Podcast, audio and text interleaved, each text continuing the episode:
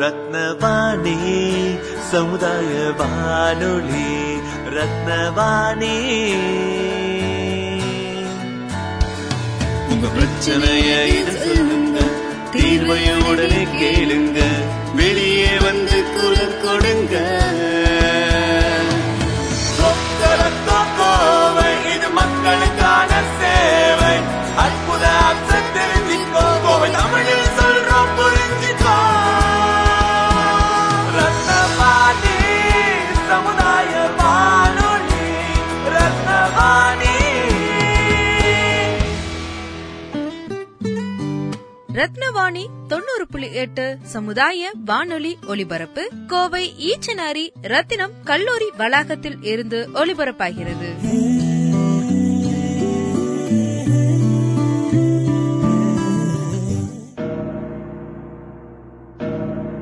ரத்தினவாணி 90.8 சமுதாய வானொலி.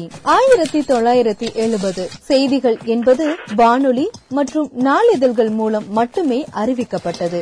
1980களில் செய்திகள் என்பது வானொலி, நாளிதழ்கள் மற்றும் தொலைக்காட்சி மூலம் ஒளிபரப்பப்பட்டது. 1990களில் செய்திகள் என்பது வானொலி, நாளிதழ்கள் மற்றும் தொலைக்காட்சி மூலம் மட்டுமல்லாமல் தொலைபேசி மூலமும் மக்கள் ஓர் இடத்திலிருந்து மற்றொரு இடத்திற்கு பகிரும் பழக்கம் வந்தது. 2000களில் செய்திகள் என்பது பேஜர் மற்றும் SMS மூலமும் பகிரப்பட்டது. 2010 முதல் இன்று வரை Facebook, Twitter, WhatsApp, Telegram, ShareChat போன்ற பல நவீன தொழில்நுட்ப பரிமாண மாற்றங்களின் மூலம் செய்திகள் பரவி வருகிறது. இப்படி நம்மை வந்து சேரக்கூடிய தகவல்கள் சரியானவையா அல்லது உண்மைக்கு முரணானதா என்பதை அறியும் புதிய முயற்சியே இந்த நிகழ்ச்சி. ரத்தினவாணி 90.8 சமுதாய வானொலி மற்றும் ஐடியோசிங் இணைந்து வழங்கும் பொய்யும் மெய்யும். இது இந்தியாவின் முதல் ஆடியோ மீடியா மற்றும் தகவல் பகுத்தறிவு திட்டம். இதில் பார்வையாளர்களாக, நேயர்களாக நாம் தகவல்களை பெறும் ஊடகம் யார், யாருடையது, எதை சார்ந்துள்ளது என்பதை நாம் அறிவதன் அவசியம் இந்திய ஜனநாயக நாட்டில் இந்திய அரசியலமைப்பு சட்டத்தின்படி நமக்கான பேச்சுரிமை மற்றும் இன்று இதன் மூலம் இணையத்தில் வலம் வரும் பல வகையான இணையவழி ஊடகங்கள் குறித்தும் நமக்கு வரும் அல்லது பரவும் தகவல் மூலத்தின் நம்பகத்தன்மை ஆராய்தல் மற்றும் சரிபார்த்தலின் அவசியம் குறித்தும் புகைப்படம் அல்லது வீடியோவாக சமூக வலைதளங்களில் பகிரப்படும் தகவலை பகுத்தாய்வு செய்யும் முறைகள் ஆகியவற்றை அறிந்து கொள்ளுதலே இந்த நிகழ்ச்சியாகும். நம் ஜனநாயகத்தில் ஊடகங்களின் பங்கு என்ன என்பதை புரிந்து கொள்வோம். நாம் கேட்கும் அல்லது பார்க்கும் தகவலை மதிப்பீடு செய்ய கற்றுக்கொள்வோம். ரத்தினவாணி 90.8 சமுதாய வானொலி மற்றும் ஐடியோசிங் இணைந்து வழங்கும் பொய்யும் மெய்யும். ரத்தினவாணி 90.8 சமுதாய வானொலி இந்த நிகழ்ச்சி பொய்யும் மெய்யும். ஸோ பொய்யும் மெய்யும் நிகழ்ச்சியில நம்ம முதல் எபிசோட் முடிச்சுட்டு இது இரண்டாவது எபிசோடு நம்ம இருக்கோம். இந்த எபிசோட்ஸ் நாங்கள் எதுக்கு பண்றோம்? ஒவ்வொரு நிகழ்ச்சிக்கும் ஒரு காரிய கர்த்தா இருக்கும் இல்லையா? இது ஒரு சமஸ்கிருத வேர்டா இருக்கனால நாளைக்கு பிரச்சனை பண்ணலாம், ஸோ தமிழ்லேயே சொல்லுவோம். இது எதுக்கு நம்ம பண்றோம் முக்கியமான விஷயம் அப்படின்னு எடுக்கும்போது என்னன்னா, நாம இப்போ இருக்கக்கூடிய காலகட்டம் என்பது என்ன அப்படின்னா, நிறைய தகவல் சார்ந்த விஷயங்கள் வந்துட்டு இருக்கக்கூடிய காலகட்டம். வெளியே போனாலே தகவல் தான், எங்கே பார்த்தாலும் தகவல் இருக்கும். அது விளம்பரமாக இருக்கலாம், இல்லை மார்க்கெட்டிங் சார்ந்த ஒரு விஷயமா இருக்கலாம், இல்லை நம்ம புது அறிவாக இருக்கலாம், இல்லாட்டி புது அறிவாக இருக்கலாம், எதுவோ ஒன்று. இப்போ கோவிடுக்கு அப்புறம் பார்த்தீங்கன்னா நம்ம முன்னாடி நம்ம நிறைய நிகழ்ச்சியில குறிப்பிட்டிருக்கோம். இந்த ஒரு குறிப்பிட்ட விஷயத்த கை கழுவுதல் பற்றி விஷயங்கள் இருக்கும், அதே மாதிரி முகக்கவசம் அணிவது எப்படி இருக்கும், இந்த மாதிரி நிறைய விஷயங்கள் வந்து தகவல் எப்பவுமே இருக்கும்.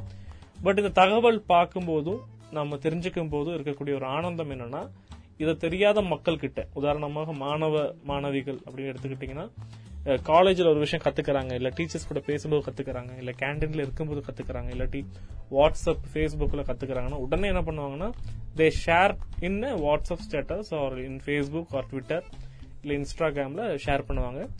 நல்ல பேரண்ட்ஸ், அதாவது நல்லா ஷேர் பண்ணக்கூடிய பேரண்ட்ஸாக இருந்தால் பேரண்ட்ஸ் கிட்ட சொல்லுவாங்க. இப்போ இந்த பேரண்ட்ஸ் கேட்டகரியில நிறைய விதம் இருக்கு. சில பேர்லாம் பாத்தீங்கன்னா அவ்வளோக்கா பேச மாட்டாங்க, பேசக்கூடிய நேரம் இருக்காது, தினமும் வேலைக்கு போயிட்டு வருவாங்க, பிஸியா இருப்பாங்க. எப்பாச்சும் ஞாயிற்றுக்கிழமையில சாப்பிட்டப்பறம் எல்லாரும் உட்காரும்போதுதான் அவங்க அவங்களுக்கு தெரிஞ்ச விஷயத்துல வாரத்துல நடந்துச்சுன்னு பேசுவாங்க, அது பழக்கம் இருக்கும்.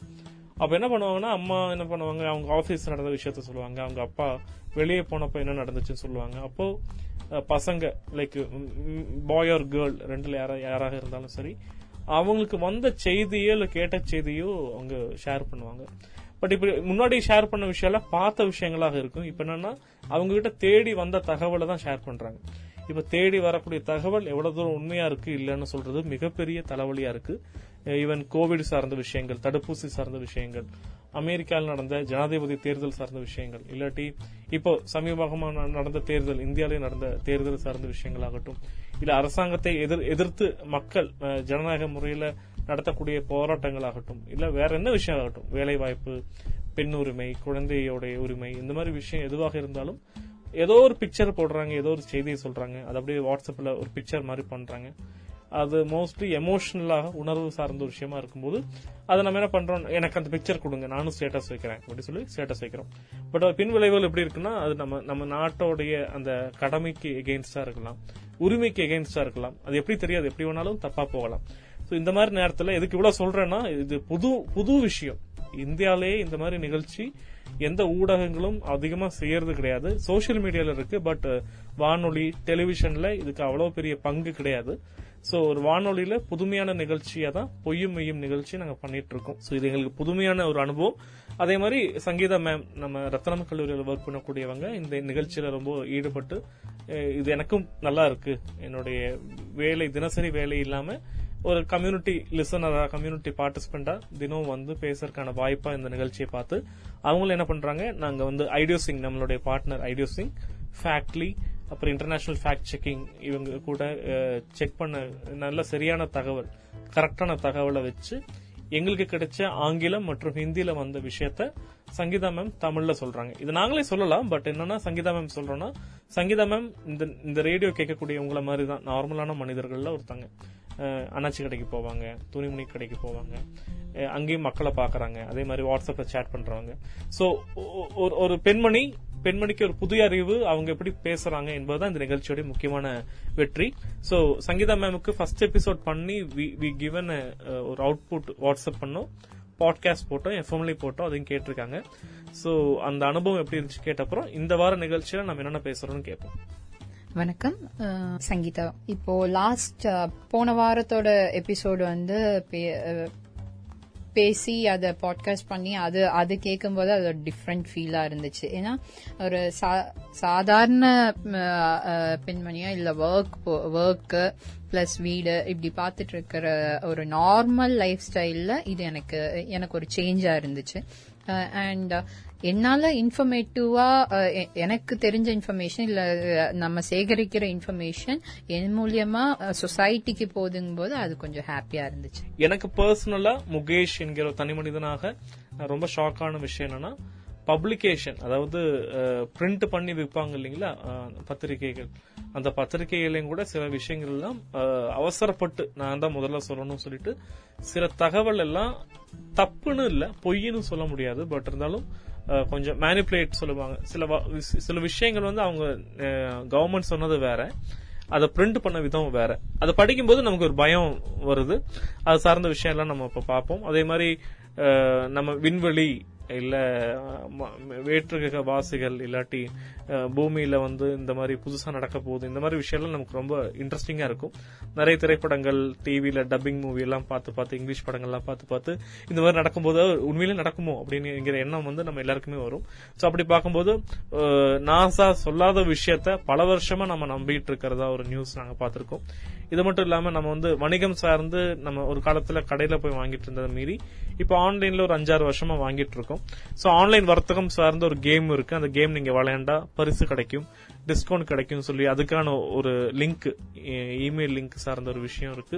நிறைய விஷயம் இந்த வாரத்துல புதுசா நம்ம உண்மை கண்டறிதலான பொய்யும் மெய்யும் நிகழ்ச்சியில பேச போறோம். ரத்தின வாணி 90.8 சமுதாய வானொலி மற்றும் ஐடியோசிங் இணைந்து வழங்கும் பொய்யும் மெய்யும். ஸோ சங்கீதா மேமோட ஃபர்ஸ்ட் சாய்ஸ். நாங்கள் ஒரு 7 நியூஸ் கொடுத்துருக்கோம், மேமே அதை வந்து 1 2 3 4 5 6 7 பிரிச்சிருக்காங்க. ஸோ ஃபர்ஸ்ட் நியூஸ் என்ன சொல்றாங்கன்னு கேட்போம்.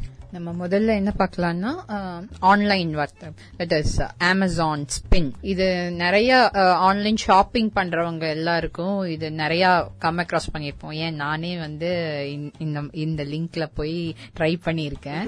உண்மை அதுதான், ட்ரை பண்ணா 2 டைம் பண்ண, அடுத்த வாட்டி மறுபடியும் வந்து பண்ண, பட் அது சிமிலரா தான் இருக்கு. அது எங்கெங்கயோ வேற வேற லேண்டிங் பேஜஸ்ல போய் எண்ட் ஆகுது. சோ அப்புறம் விட்டுட்டேன். பட் இப்போ அதை பத்தி ஒரு ஃபேக்ட் நியூஸா வரும்போது எனக்கு அது இன்ட்ரெஸ்டிங்கா இருந்துச்சு, அதனால அதை நான் எடுத்து ஃபர்ஸ்ட்ல போட்டிருக்கேன். என்னன்னா அமேசான் ஸ்பின் வீல் அப்படின்னு சொல்லிட்டு, இது அமேசான்ல பர்ச்சேஸ் பண்றவங்க இல்ல ஆன்லைன் ஷாப்பிங் பண்றவங்களுக்கு டார்கெட்டடா மெயினா வரும். சோ இதுல என்னன்னா அந்த ஸ்பின் வீல் அதை வந்து டச் பண்ணா சுத்தும், சுத்திட்டு அதுல என்ன பிரைஸஸ் இருக்கோ அது வந்து ரிசீவ் பண்ணுவீங்க அப்படின்னு ஒரு இன்ட்ரெஸ்ட் கிரியேட் பண்ணுவாங்க. இந்த மாதிரி ஒரு லிங்க், இது வந்து உண்மையா பொய்யான்னு ஒரு ஜெனரல் பப்ளிக் கிட்ட இருந்து வந்திருக்கு.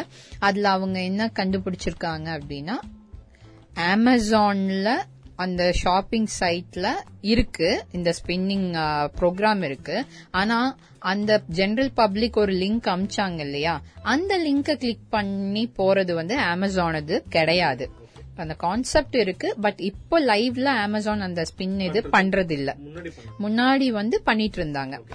அண்ட் இது என்ன ஆகும்னா, இது எதுக்காக அப்படின்னு சொல்றாங்கன்னா, அது இன்ட்ரெஸ்ட் கிரியேட் பண்ணி அது கிளிக் பண்ணி விளையாடும் போது அட்லாஸ்ட் அது வந்து இன்னொரு வெப்சைட், ஒரு பிராண்டிங்க்கு உண்டான வெப்சைட்ல போய் அது லேண்ட் ஆகும். இப்போ அவங்க அந்த தனிநபர் கொடுத்த அந்த லிங்க்ல கிளிக் பண்ணி பண்ணும்போது அது எங்கன்னா பிளானட் டிராவல் அப்படிங்கிற ஒரு லேண்டிங் பேஜ், அவங்களோட website landing page, product landing பேஜ்ல போய் லேண்ட் ஆகுது. சோ இதுவும் வந்து ஒரு விதமா வந்து அவங்களோட வெப்சைட்டை பார்க்க வைக்கக்கூடிய ஒரு சின்ன ஒரு மார்க்கெட்டிங் இது. ஆனா இது மத்தவங்க பேர்ல யூஸ் பண்றது வந்து தப்பு. நம்ம லிசனர்ஸ் வந்து நிறைய விதமா நம்ம வந்து லைக் நாங்க வேறுபட்டு பாக்குறோம். ஏன்னா நம்ம வந்து அற்புத ஆப்ஸ் நிகழ்ச்சி பண்றோம். அற்புத ஆப்ஸ் நிகழ்ச்சியில என்ன பண்ணுவோம், மொபைல் அப்ளிகேஷன் நம்ம சொல்லி கொடுத்துட்டு இருக்கோம். அதுலயே பாத்தீங்கன்னா தெரியும், நம்ம நிகழ்ச்சி கேட்டுட்டே சில பேருக்கெல்லாம் இந்த மாதிரி ஆண்ட்ராய்டு மொபைல் வாங்கணும்னு விருப்பம் வந்து நம்ம பாத்திருக்கோம். அந்த நிகழ்ச்சிக்கு இதுக்கு எப்படி சம்பந்தம் நம்ம பாக்குறோம்னா, இந்த மாதிரி தான் மொபைல் போன் வாங்கணும்னு நம்ம வந்து மத்தவங்க என்ன ஆப் எல்லாம் யூஸ் பண்றாங்களோ அது நம்ம பண்ணணும்னு நினைப்போம். அது பேர் பியர் பிரஷர்னு சொல்லுவாங்க. நம்ம என்ன சரௌண்டிங்ல இருக்கோம், என்ன மாதிரி ஒரு சுற்று வட்டாரத்தில் இருக்கோமோ, அவங்க என்ன மாதிரி வாழ்க்கை முறையை வாழ்றாங்களோ அது நம்ம செய்யணும். செய்யாம இருந்துட்டோம்னா அந்த மனித ரேஸ்ல நம்ம வந்து பின்தங்கி போயிருவோம்ங்கிற பயம் எல்லாருக்குமே இருக்கு. எனக்கும் இருக்கு. இப்ப தம்பி, என்னுடைய அண்ணா எல்லாருமே ஷூ போடும்போது, சின்ன வயசுல நானும் செருப்பு போட்டு இருக்கும்போது நானும் ஷூ போட்டு தான் ஸ்கூலுக்கு போகணும் என்கிற எண்ணம் வரும். இந்த மாதிரிதான் இந்த அமேசான் சொல்லக்கூடிய விஷயத்த நாங்க பிராண்ட் பண்ணல.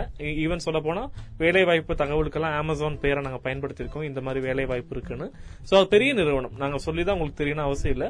பட் அந்த பேரே கேட்காதவங்க, பாட்டி தாத்தா எல்லாரும் இந்த ரேடியோ கேட்டுட்டு இருப்பீங்க.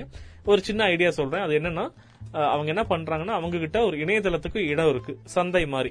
சோ அவங்க எந்த பொருளையும் வந்து தயாரிக்கிறது இல்ல, ஆனா தயாரிச்சவங்க கிட்ட வந்து வாங்கி அவங்க வேர் ஹவுஸ்ல வைப்பாங்க. இல்லாட்டி விற்க விருப்பம் இருக்கவங்களுடைய கான்டாக்ட் நம்பர் வாங்கிட்டு போட்டோ போடுவாங்க. நம்ம அது வாங்கணும்னு நினைச்சாங்கன்னா அவங்களுக்கு ஒரு பெர்சன்டேஜ், அமேசான் வந்து ஒரு சின்ன பெர்சன்டேஜ் எடுத்து விற்கணும்னு நினைச்சவங்களுக்கு வேண்டி அவங்களுக்கு ஹெல்ப் பண்ணுவாங்க. சோ இதான் அமேசானோடைய முக்கியமான வேலை. பட் என்ன, இந்த மார்க்கெட்டிங் டூல் என்கிற விஷயத்த, அந்த லிங்கை வந்து அவங்க வந்து லைக் தே யூஸ்ட் இந்த நேம் ஆஃப் அமேசான், அமேசான பேர்ல வச்சு இது பண்ணதுதான் பெரிய விஷயம். சோ இதை கேட்டுட்டு இருக்கிறவங்க, இந்த நிகழ்ச்சி கேட்டுட்டு இருக்கிறவங்க, தயவு செஞ்சு அமேசான் பேர்லயோ இல்லாட்டி பிளிப்கார்ட் பேர்லயோ இல்லாட்டி ஏதாச்சும் ஒரு பேர்ல ஒரு கேம் ஷோ வந்துச்சுன்னா நல்லா ஆராய்ஞ்சு நீங்க வந்து பயன்படுத்துங்க. இல்லாட்டி மேபி நான் வந்து மிகைப்படுத்தி சொல்றேன்னு நினைக்க வேண்டாம். இன்கேஸ் இருக்கலாம், இது என்ன பண்ணுன்னா உங்களோட பேங்க் அக்கௌண்ட் வரைக்கும், உங்களுடைய வங்கி கணக்கு வரைக்குமே அவங்க வந்து மேற்பார்வையிடலாம், அவங்க வந்து பார்க்கலாம், சூப்பர்வைஸ் பண்ணலாம். இன்னும் சொல்ல போனா இந்த லிங்க் எல்லாம் கிளிக் பண்ணும்போது பார்த்து பண்ணணும். ஓடிபி வந்துச்சு, திருடலாம், இந்த அமௌண்ட்டை திருடலாம். இந்த மாதிரி நிறைய விஷயங்கள் வந்து வாய்ப்பு இருக்கு. பட் இப்ப நாங்க சொன்ன செய்தியில இதெல்லாம் வராது. பட் ஃபியூச்சர்ல இந்த கேம் விளையாண்டு பாருங்களேன், இல்லாட்டி இந்த கிரீட்டிங்ஸ் வந்து கிளிக் பண்ணி பாருங்களேன் அப்படின்னு யாராச்சும் சொன்னாங்கன்னா கொஞ்சம் யோசிச்சு இன்னும் தேவைப்பட்ட ரத்னவணியை காண்டாக்ட் பண்ணலாம். இல்ல அவங்க நண்பர்களை நல்லா படிச்சு இந்த மொபைல் எல்லாம் நல்லா தெரிஞ்சவங்களுக்கு காண்டாக்ட் பண்ணி இதை நான் பண்ணலாமா கேட்டு பண்ணுங்க. ஏன்னா இதுல நிறைய பேர் வந்து நிறைய விதமா லைக் மாற்றாங்க. நம்மளுக்கு சார்ந்த பேடிஎம் சார்ந்த திருட்டுத்தனமான விஷயங்களை நம்ம சொல்லியிருக்கோம். இந்த டெபிட் கார்டு மேல இருக்கக்கூடிய நம்பரை சொல்லுங்கன்னு சொல்லக்கூடிய பீப்புள் கூட போன்லயே நம்ம பேசியிருக்கோம். இதெல்லாம் நாங்க எதுக்கு இது பண்றோம்னா நம்ம சமுதாயத்தில் வாழக்கூடிய மக்கள் கம்யூனிட்டி பீப்புளுக்கு யாருக்கும் இந்த மாதிரி பாதிப்பு வரக்கூடாது என்கிற ஒரு நல்ல எண்ணத்துல பண்ணிட்டு இருக்கோம். இங்க நாங்க அமேசானை பிராண்ட் பண்ணல, அமேசானை டீக்ரேட் பண்ணவும் இல்ல. இந்த மாதிரி விஷயங்கள் நடக்குதுன்னு நம்ம பொதுமக்களுக்கு ஒரு காஸ்ட்லெஸ் மீடியம், அதாவது எந்த வகையிலையும் நம்ம பணம் செலவழிக்காம ஒரு விஷயத்தை கேட்க முடிஞ்சா ரேடியோ மட்டும்தான். சோ ரேடியோ வாங்கி வச்சாலே போதும், உங்களுக்கு தினமும் நிறைய விஷயம் தெரிஞ்சுக்கலாம். அதுல ஒரு புது அறிவாக இந்த விஷயத்தை தெரிஞ்சுக்கோங்க. சோ பொய்யும் மெய்யும் நிகழ்ச்சியில உங்களுக்கு சந்தேகம் இருக்கு, ஒரு செய்தியை வந்து செக் பண்ணணும், இது கரெக்டா தப்பான்னு தெரிஞ்சுக்கணும்னா எங்களை காண்டாக்ட் பண்ணலாம். காண்டாக்ட் பண்ண வேண்டிய நம்பரை நாங்க இப்ப வந்து சொல்றோம். பேனா பேப்பர் வச்சு நோட் பண்ணிக்கோங்க. காண்டாக்ட் பண்ணி உங்களுக்கு என்ன டவுட் இருந்தாலும் கேளுங்க. எங்களுக்கு 2 நாள் டைம் கொடுங்க, நாங்க செக் பண்ணி சொல்லுவோம்.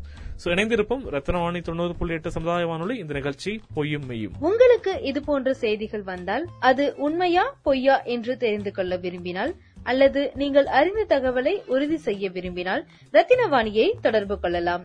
தொடர்பு கொள்ள வேண்டிய எண் 7550312444 7550312444. ரத்தினவாணி 90.8 சமுதாய வானொலியில் பொய்யும் மெய்யும். இந்த நிகழ்ச்சியை இணைந்து வழங்குபவர்கள் ஐடியோசிங் மீடியா கம்பைன், ஃபேக்ட்லி மற்றும் international fact checking network. Rathinavani 90.8 சமுதாய வானொலி.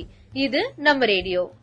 ரத்தினவாணி 90.8 சமுதாய வானொலி மற்றும் ஐடியோசிங் இணைந்து வழங்கும் பொய்யும் மெய்யும். ரத்தினவாணி 90.8 சமுதாய வானொலி. இந்த நிகழ்ச்சி பொய்யும் மெய்யும். சோ பொய்யும் மெய்யும் நிகழ்ச்சியில நம்ம என்னன்னா நம்ம மொபைல் போன் யூஸ் பண்ணிட்டு இருக்கோம். மொபைல் போன் மட்டும் இல்லாம லேப்டாப், கம்ப்யூட்டர், அப்புறம் டேப்லெட், இந்த மாதிரி நிறைய எலக்ட்ரானிக் அண்ட் இன்டர்நெட் பேஸ் பண்ண டிவைஸ் வந்து தினசரி பயன்படுத்திட்டே இருக்கும். இது மட்டும் இல்லாம நம்மளை சுத்தியும் தகவல்கள் நிறைய இருக்கு. சோ பொய்யும் மெய்யும் நிகழ்ச்சியில என்னன்னா நம்மளை தேடி வரக்கூடிய தகவல், நல்லா புரிஞ்சுக்கோங்க, நம்மளை தேடி வரக்கூடிய தகவலையும் நாம தேடி செல்லக்கூடிய தகவலையும் இருக்கக்கூடிய உண்மையும் பொய்யும் ஆராயக்கூடிய நிகழ்ச்சி. சோ நம்ம இந்த நிகழ்ச்சியில இப்ப அடுத்ததான் நம்ம என்ன பார்க்க போறோம்னா, லைக் நம்ம இந்த நிகழ்ச்சி நமக்கு ஸ்பான்சர் பண்ணக்கூடிய ஐடியோசிங் ஆகட்டும், நமக்கு ஹெல்ப் பண்ணக்கூடிய ஃபேக்ட்லி, இன்டர்நேஷனல் ஃபேக்ட் செக்கிங் டீம் ஆகட்டும், எல்லாமே நம்ம வந்து ஒரு தமிழ்நாட்டுக்கு மட்டுமே பண்ணலாம். அவங்க உலகம் சார்ந்து பண்ணிட்டு இருக்காங்க. சோ உலகம் சார்ந்து பண்ணும்போது இந்தியால தமிழ்நாடு மட்டும் இல்லாம கேரளா, கர்நாடகா, ஆந்திரா, டெல்லி, பஞ்சாப், ராஜஸ்தான் நிறைய இடங்கள் வரும். சோ பஞ்சாப் மாநிலத்தை சார்ந்த ஒரு செய்தி தான் நம்ம பார்க்க போறோம். இப்பதான் நமக்கு இன்டர்நெட் கனெக்ட் ஆனதுனால நம்ம டக்கு டக்குன்னு யாருக்காச்சும் மெசேஜ் பண்ணணும்னு ஈஸியா பண்றோம். முன்னாடி அப்படி இல்ல, ஒரு டெலிகிராம் இல்லாட்டி போஸ்ட் அனுப்புவோம், இல்லாட்டி இமெயிலும் கூட ஓகே, இமெயிலும் டக்கு டக்கு நடக்கும். ஆனா நம்ம ப்ரௌசிங் சென்டர்ல போய் உட்கார்ந்து இருந்த காலங்கட்டெல்லாம் மாறி இப்ப நம்ம பிரதர் யாராச்சும் கல்ஃபில் இருக்காங்க, யூகேல இருக்காங்க, ஆஸ்திரேலியா இருக்காங்கன்னா 1 செகண்ட் போதும், வாட்ஸ்அப்ல டக்குன்னு நம்ம ஃபார்வர்ட் பண்றோம். சோ பஞ்சாபும் நமக்கு ரொம்ப கிட்டதான், அப்படி பார்க்கும்போது ஈஸியா மெசேஜ் அனுப்ப முடியும். சோ பஞ்சாப் சார்ந்த ஒரு செய்தி, அவங்க என்ன பண்றாங்கன்னா உண்மையான செய்திக்கு மேல ஒரு போட்டோ வச்சு நம்மள கன்ஃபியூஸ் பண்ற மாதிரி இருக்கு. சோ அது என்ன செய்தி, அவங்க என்ன பண்ணிருக்காங்கன்னு சங்கீதா மேம் சொல்லுவாங்க. இப்ப பார்த்தோம்னா நிஹாங் சிக்ஸ், அதாவது சீக்கிய மக்கள் வந்து ஒரு 20,000 பேர், கிட்டத்தட்ட 2,000 குதிரைகளோட நம்மளுக்கு இந்த ஃபார்மர்ஸ், விவசாயிகள் டெல்லியில ப்ரொடெஸ்ட் போராட்டம் பண்ணிட்டு இருக்காங்க இல்லையா, அது எல்லாருக்கும் தெரிஞ்சிருக்கும். சோ இவங்களுக்கு சப்போர்ட் பண்றதுக்காக இத்தனை பேர் வந்து டெல்லி நோக்கி பயணம் செய்யறாங்க. 20,000 சீக்கியர்கள் 2,000 குதிரைகளோடு நம்ம லைக் ஃபார்மர்ஸ் ஆர் விவசாயிகளை சப்போர்ட் பண்றதுக்காக இப்படி போயிட்டு இருக்காங்க அப்படின்னு. அது போட்டோ பார்க்கும்போதே அழகா இருக்கு, நம்மள அட்ராக்ட் பண்ணுது, அது பார்க்கணும்னு வைக்குது. ஏன்னா அவங்க அவ்வளோ அழகா ஒரே மாதிரி யூனிக்கா ட்ரெஸ் பண்ணி குதிரைகள் எல்லாம் நல்லா அலங்காரம் பண்ணி ஒரு ரேலி மாதிரி போறாங்க. பட் இது வந்து இந்த மாதிரி விஷயம் நடக்கவே இல்ல. இது வந்து ஒரு 2018ல் ஒரு ரேலி அவங்க பண்ணாங்க. அந்த போட்டோவை வந்து இந்த மாதிரி ஒரு பொய்யான தகவலோட மேட்ச் பண்ணி போட்டிருக்காங்க. அது பாக்குறதுக்கு நல்லா அழகா இருக்கு, அது என்னன்னு பாக்க தூண்டுது நம்மளேவே. சோ அது வந்து அதை இன்ட்ரெஸ்டா எடுத்து பாக்குறவங்க கண்டிப்பா நம்புவாங்க, ஓ இந்த மாதிரி பண்றாங்க அப்படின்னு. விவசாயிகளுக்காக அவங்க இதை பண்றாங்க, இவங்க இதை பண்றாங்க, நிறைய செய்திகள் நம்ம கேட்டுட்டு தான் இருக்கோம். அப்படி இருக்கும்போது இது நம்பிருக்கலாம். சோ மேம் சொன்ன மாதிரிதான், மேம் இங்கதான் நம்ம சொல்றோம். இப்ப நாங்களும் ஆர்ஜே அப்படி இருக்கும்போது நம்ம ரேடியோல பேசும்போது எங்களுக்கு நிறைய ட்ரைனிங் எல்லாம் கொடுக்கறாங்க. சில நேரங்களில் டெல்லி போயிட்டு வர வேண்டி இருக்கும். நாங்கள் இல்லாட்டி இந்த மாதிரி கோவிட் கொரோனா மாதிரி காலகட்டத்தில் டெல்லி போக வேண்டாம், நாங்கள் வீட்டில் இருந்துட்டோ இல்லாட்டி ஆஃபீஸில் இருந்துட்டோ கம்ப்யூட்டரில் ட்ரைனிங் எடுத்துக்கிறோம். ஸோ எங்களுக்கு கொடுக்கக்கூடிய ட்ரைனிங்கில் என்னென்னா வரக்கூடிய செய்தியெல்லாம் உண்மையா இல்லையா பொய்யா இல்லை எந்த மாதிரி விஷயத்துலலாம் எப்படி ஆராயறது என்கிற விஷயத்த டூல்ஸ்ன்னு சொல்லுவாங்க, வழிமுறைகள் இருக்கும். ஸோ ஒரு இமேஜ் ஃபோட்டோவை வந்து அப்படி ஆராயலாம், இல்லாட்டி வீடியோவை வந்து அப்படி ஆராயலாம், வெறும் ஆடியோவை வந்து அப்படி ஆராயலாம், இல்ல இது வந்து ஒரு பேப்பர்ல வந்துருச்சுன்னா இப்படி ஆராயலாம். இந்த மாதிரி ஆராயக்கூடிய விஷயம், ஆராய்ச்சி செய்யக்கூடிய விஷயங்கள் எங்களுக்கு சொல்லி கொடுத்துருக்காங்க. பட் இதுவே சங்கீதா மேம், இப்ப நம்ம கூட பேசக்கூடிய சங்கீதா மேமுக்கு எடுத்தீங்கன்னா அவங்க ரத்தனம் கல்லூரியில வேலை செய்யக்கூடிய ஒரு ஸ்டாஃப். ஸோ ரத்தனம் கல்லூரியை விட்டுட்டு அவங்களுடைய மற்ற நாட்கள் மற்ற நேரங்கள் என்ன பண்ணுவாங்க, வீட்டுக்கு போவாங்க, டிவி பார்ப்பாங்க, மொபைல் இருப்பாங்க, ஃப்ரெண்ட்ஸ் கூட இருப்பாங்க. உங்களை மாதிரி தான் இப்போ நீங்கள் வந்து இந்த நிகழ்ச்சி கேட்கக்கூடியவங்க, நீங்கள் வந்து ஒரு ஆட்டோ ஓட்டுறவங்களா இருக்கலாம், இல்லாட்டி ஒரு கடையில் வேலை செய்யறவங்களா இருக்கலாம், ஆஃபீஸ் ஸ்டாஃபாக இருக்கலாம், எம்டியா இருக்கலாம், சிஇஓவா இருக்கலாம், பெரிய பெரிய வேலையில் இருக்கலாம். பட் நீங்க வீட்டுக்கு வேலையை முடிச்சுட்டு வீட்டுக்கு வரும்போது எப்படி நார்மலான லைஃப் இருக்கீங்களோ அதே மாதிரிதான் சங்கீதா மேமும் இருக்காங்க. ஸோ மேம் சொன்ன மாதிரிதான் இந்த மாதிரி ஒரு போட்டோ உங்ககிட்ட வருது. இப்ப பஞ்சாப் சார்ந்த மக்கள் வந்து அழகான ஒரு வேஷம் எல்லாம் கட்டி குதிரை எல்லாம் டெல்லிக்கு போற மாதிரி அவங்க அந்த டெக்ஸ்ட்ல போட்டிருக்காங்க, அந்த செய்தியில போட்டிருக்காங்கன்னா பார்க்கும்போது நமக்கே உண்மையா இருக்கலாமே அப்படின்னு எண்ணம் வருவது சாதாரணமான விஷயம். பட் நம்ப கூடாது என்பதுதான் இந்த நிகழ்ச்சியில் நாங்க சொல்றோம். எல்லா விஷயத்தையும் நல்ல தீர விசாரித்த பின் நம்பணும். விசாரிக்கிறதுக்கு என்ன பண்ணணும், யார் விசாரிக்கிறாங்களோ அவங்ககிட்ட காண்டாக்ட் பண்ணணும் இல்லையா. நாங்கள் விசாரிக்கிறதுக்கு குழு இருக்கு, எங்ககிட்ட இருக்கு, நாங்கள் டெல்லி பீப்புள் கூட பேசிட்டு கரெக்டா தப்பா அப்படின்னு அனலைஸ் பண்ணுவோம். அதுக்கு நீங்க பண்ண வேண்டிய விஷயம் எல்லாம், உங்களுக்கு டவுட் இருந்தா எங்களை காண்டாக்ட் பண்ணலாம். காண்டாக்ட் நம்பர் இப்போ நாங்கள் சொல்றோம். பொய்யும் மெய்யும் நிகழ்ச்சிக்கு உங்களுடைய சந்தேகத்தை அனுப்பலாம். 2 நாள் டைம் கொடுங்க, அந்த செய்தி கரெக்டா தப்பான்னு நாங்கள் விசாரிச்சு சொல்லுவோம். எதுக்கு 2 நாள் மேக்ஸிமம் கேட்கறோம்னா நாங்கள் நல்லா அனலைஸ் பண்ணி சொல்லுவோம், அதுக்கு டைம் தேவைப்படுது. அதனாலதான் ஒரு நாள் சொல்றீங்க, இன்னைக்கு முடிஞ்சு நாளைக்கு உங்களுக்கு கிடைக்கும். ஸோ பேப்பர் பேனா எடுத்து வச்சுக்கோங்க. இப்போ ஷப்னா அவர்கள் நம்பர் சொல்லுவாங்க, நோட் பண்ணிக்கோங்க. இன்னும் நிறைய செய்தி இந்த மாதிரி பொய்யும் மெய்யும் சார்ந்த நிறைய செய்தி வருது, கேட்டு என்ஜாய் பண்ணுவோம். இணைந்திருப்போம். ரத்னவாணி 90.8 சமுதாய வானொலி, இது நம்ம ரேடியோ. உங்களுக்கு இது போன்ற செய்திகள் வந்தால் அது உண்மையா பொய்யா என்று தெரிந்து கொள்ள விரும்பினால் அல்லது நீங்கள் அறிந்த தகவலை உறுதி செய்ய விரும்பினால் ரத்தினவாணியை தொடர்பு கொள்ளலாம். தொடர்பு கொள்ள வேண்டிய எண் 7550312444 7550312444. ரத்தினவாணி 90.8 சமுதாய வானொலியில் பொய்யும் மெய்யும். இந்த நிகழ்ச்சியை இணைந்து வழங்குபவர்கள் ஐடியோசிங் மீடியா கம்பைன், ஃபேக்ட்லி மற்றும் international fact checking network. Rathinavani 90.8 சமுதாய வானொலி, இது நம்ம ரேடியோ. ரத்தினவாணி 90.8 சமுதாய வானொலி மற்றும் ஐடியோசிங் இணைந்து வழங்கும் பொய்யும் மெய்யும். ரத்னவாணி 90.8 சமுதாய வானொலி, இந்த நிகழ்ச்சி பொய்யும் மெய்யும். பொய்யும் மெய்யும் நிகழ்ச்சியில நம்ம வாட்ஸ்அப், ஃபேஸ்புக், ட்விட்டர் நிறைய இருக்கு, எனக்கு இது இவ்வளவுதான் தெரியும். ஸோ இந்த மாதிரி நிறைய அப்ளிகேஷன்ஸ்ல வரக்கூடிய போட்டோ சார்ந்த செய்தி ஆகலாம், இல்லாட்டி டெக்ஸ்ட்ல எந்த ஆதாரமும் இருக்காது, எந்த லிங்க்கும் இருக்காது, சும்மா டைப் பண்ணிட்டு அனுப்புவாங்க. சர்க்கரை நோயாளி எல்லாம் காலையில எழுந்திரிச்சோன்னே சுடுதண்ணில உப்பு போட்டு குடிச்சா சரியாயிரும் சும்மா போட்டாங்கன்னா அது ஓகே டாக்டர் சொல்லியிருக்காங்க போல, வாட்ஸ்அப்ல வந்திருக்கு இல்லையா, அந்த மாதிரி நம்புவாங்க. இல்ல அரசியல் சார்ந்த செய்திகள் ஏதாச்சும் வருதுன்னா அதையும் நம்புவாங்க. ஏன்னா மக்களுக்கு வந்து தகவல் என்பது மிகப்பெரிய ஒரு விஷயமா எல்லா காலத்திலையும் பாக்குறாங்க. தகவல் நல்ல விஷயம் தான், உண்மை தகவலா இல்லையா என்கிற சந்தேகம் எல்லாருக்குமே இருக்கு. சோ இந்த மாதிரி ஒரு சிச்சுவேஷன்ல நம்ம என்ன பண்ணணும், வரக்கூடிய தகவலை நல்லா ஆராயக்கூடிய ஒரு மெத்தட், ஒரு பழக்க வழக்கங்கள் நம்ம சமூகத்துக்கு தேவை என்கிற விஷயத்தை உணர்த்துவதற்கான ஒரு நிகழ்ச்சி தான் இந்த பொய்யும் மெய்யும் நிகழ்ச்சி. பொய்யும் மெய்யும் நிகழ்ச்சியில என்னன்னா பொய்யான விஷயம் என்ன, மெய்யான விஷயம் என்ன. நீங்க பார்க்கக்கூடிய விஷயத்துல அந்த போட்டோல ஏதோ ஒன்னு கரெக்டா இருக்கும், ஆனா எல்லாமே கரெக்டா இருக்கும்னு அவசியம் கிடையாது. சம்டைம்ஸ் எல்லாமே கரெக்டா இருக்கலாம். சோ எது கரெக்டா இருக்கும் எது கரெக்டா இருக்காதுன்னு நீங்க ஆராய்ச்சாதான் தெரியும். சோ இப்போ அடுத்த செய்தி, நம்ம இதுக்கு முன்னாடி பார்த்த செய்தி பாத்தீங்கன்னா ஒன்னு வந்து பஞ்சாப்ல நடந்ததா பார்த்தோம், ஒன்னு வந்து இன்டர்நெட்ல நடந்ததை பார்த்தோம், மூணாவது வந்து கோயம்புத்தூர் பேஸ் பண்ண ஒரு ஹாஸ்பிட்டல், அவங்க பேர் சொல்ல விருப்பப்படல, அவங்க பண்ண ஒரு பிரசன்டேஷன், ஒரு போஸ்டர். இது பொய்யா அப்படி கேட்டா பொய் இல்லன்னு சொல்லலாம், அப்ப உண்மையா அப்படி கேட்டா உண்மையான சொல்ல முடியுமா எனக்கு தெரியல, அந்த மாதிரி ஒரு கன்ஃபியூஷனான விஷயம். பட் நீங்க தெரிஞ்சுக்க வேண்டிய விஷயம் தான். சோ அதான் சங்கீதா மேம் சொல்றாங்க, அவங்களுடைய விஷயம் என்ன ரிசர்ச் பண்ணிக்கணும்னு பார்ப்போம். கோயம்புத்தூர் சார்ந்த ஒரு மருத்துவமனை, அந்த மருத்துவமனையில என்ன சொல்லியிருக்காங்கன்னா கோவிட் பாதிக்கப்பட்டவர்கள் அது பாதிப்பிற்கு பின் அதோட விளைவுகள் ஒரு பக்க விளைவுகள் ஏதாச்சும் இருக்கா, அது எப்படி அதை ரெக்டிஃபை பண்ணலாம் அப்படின்னு சொல்லி அதை நாங்க ரெக்டிஃபை பண்ணி தரோம் அப்படின்னு சொல்லி ஒரு போஸ்ட் போட்டிருக்காங்க. இதுல என்னன்னா ஒரு ஒன்ஸ் வந்து 4,500 ரூபாய் பிகினிங்ல கட்டினா போதும், அதோட டெஸ்ட் எல்லாமே எடுத்துக்கலாம். அப்புறம் டெஸ்ட் ரிசல்ட்ஸ் வந்த பிறகு டாக்டர்ஸ் வந்து கன்சல்ட் பண்ணி உங்க கூட உட்காந்து கன்சல்ட் பண்ணி உங்களுக்கு அதுக்குண்டான தீர்வுகளை கொடுப்பாங்க அப்படின்னு சொல்லி போஸ்ட் பண்ணிருக்காங்க. ஆனா இது வந்து ஒரு நண்பர் இதை வந்து ஃபேக்ட் செக் அனுப்பிச்சிருக்காங்க. அவங்க என்ன சொல்றாங்கன்னா இது வந்து பொய்யா இருக்கலாம் அப்படின்னு தான் சொல்லியிருக்காங்க.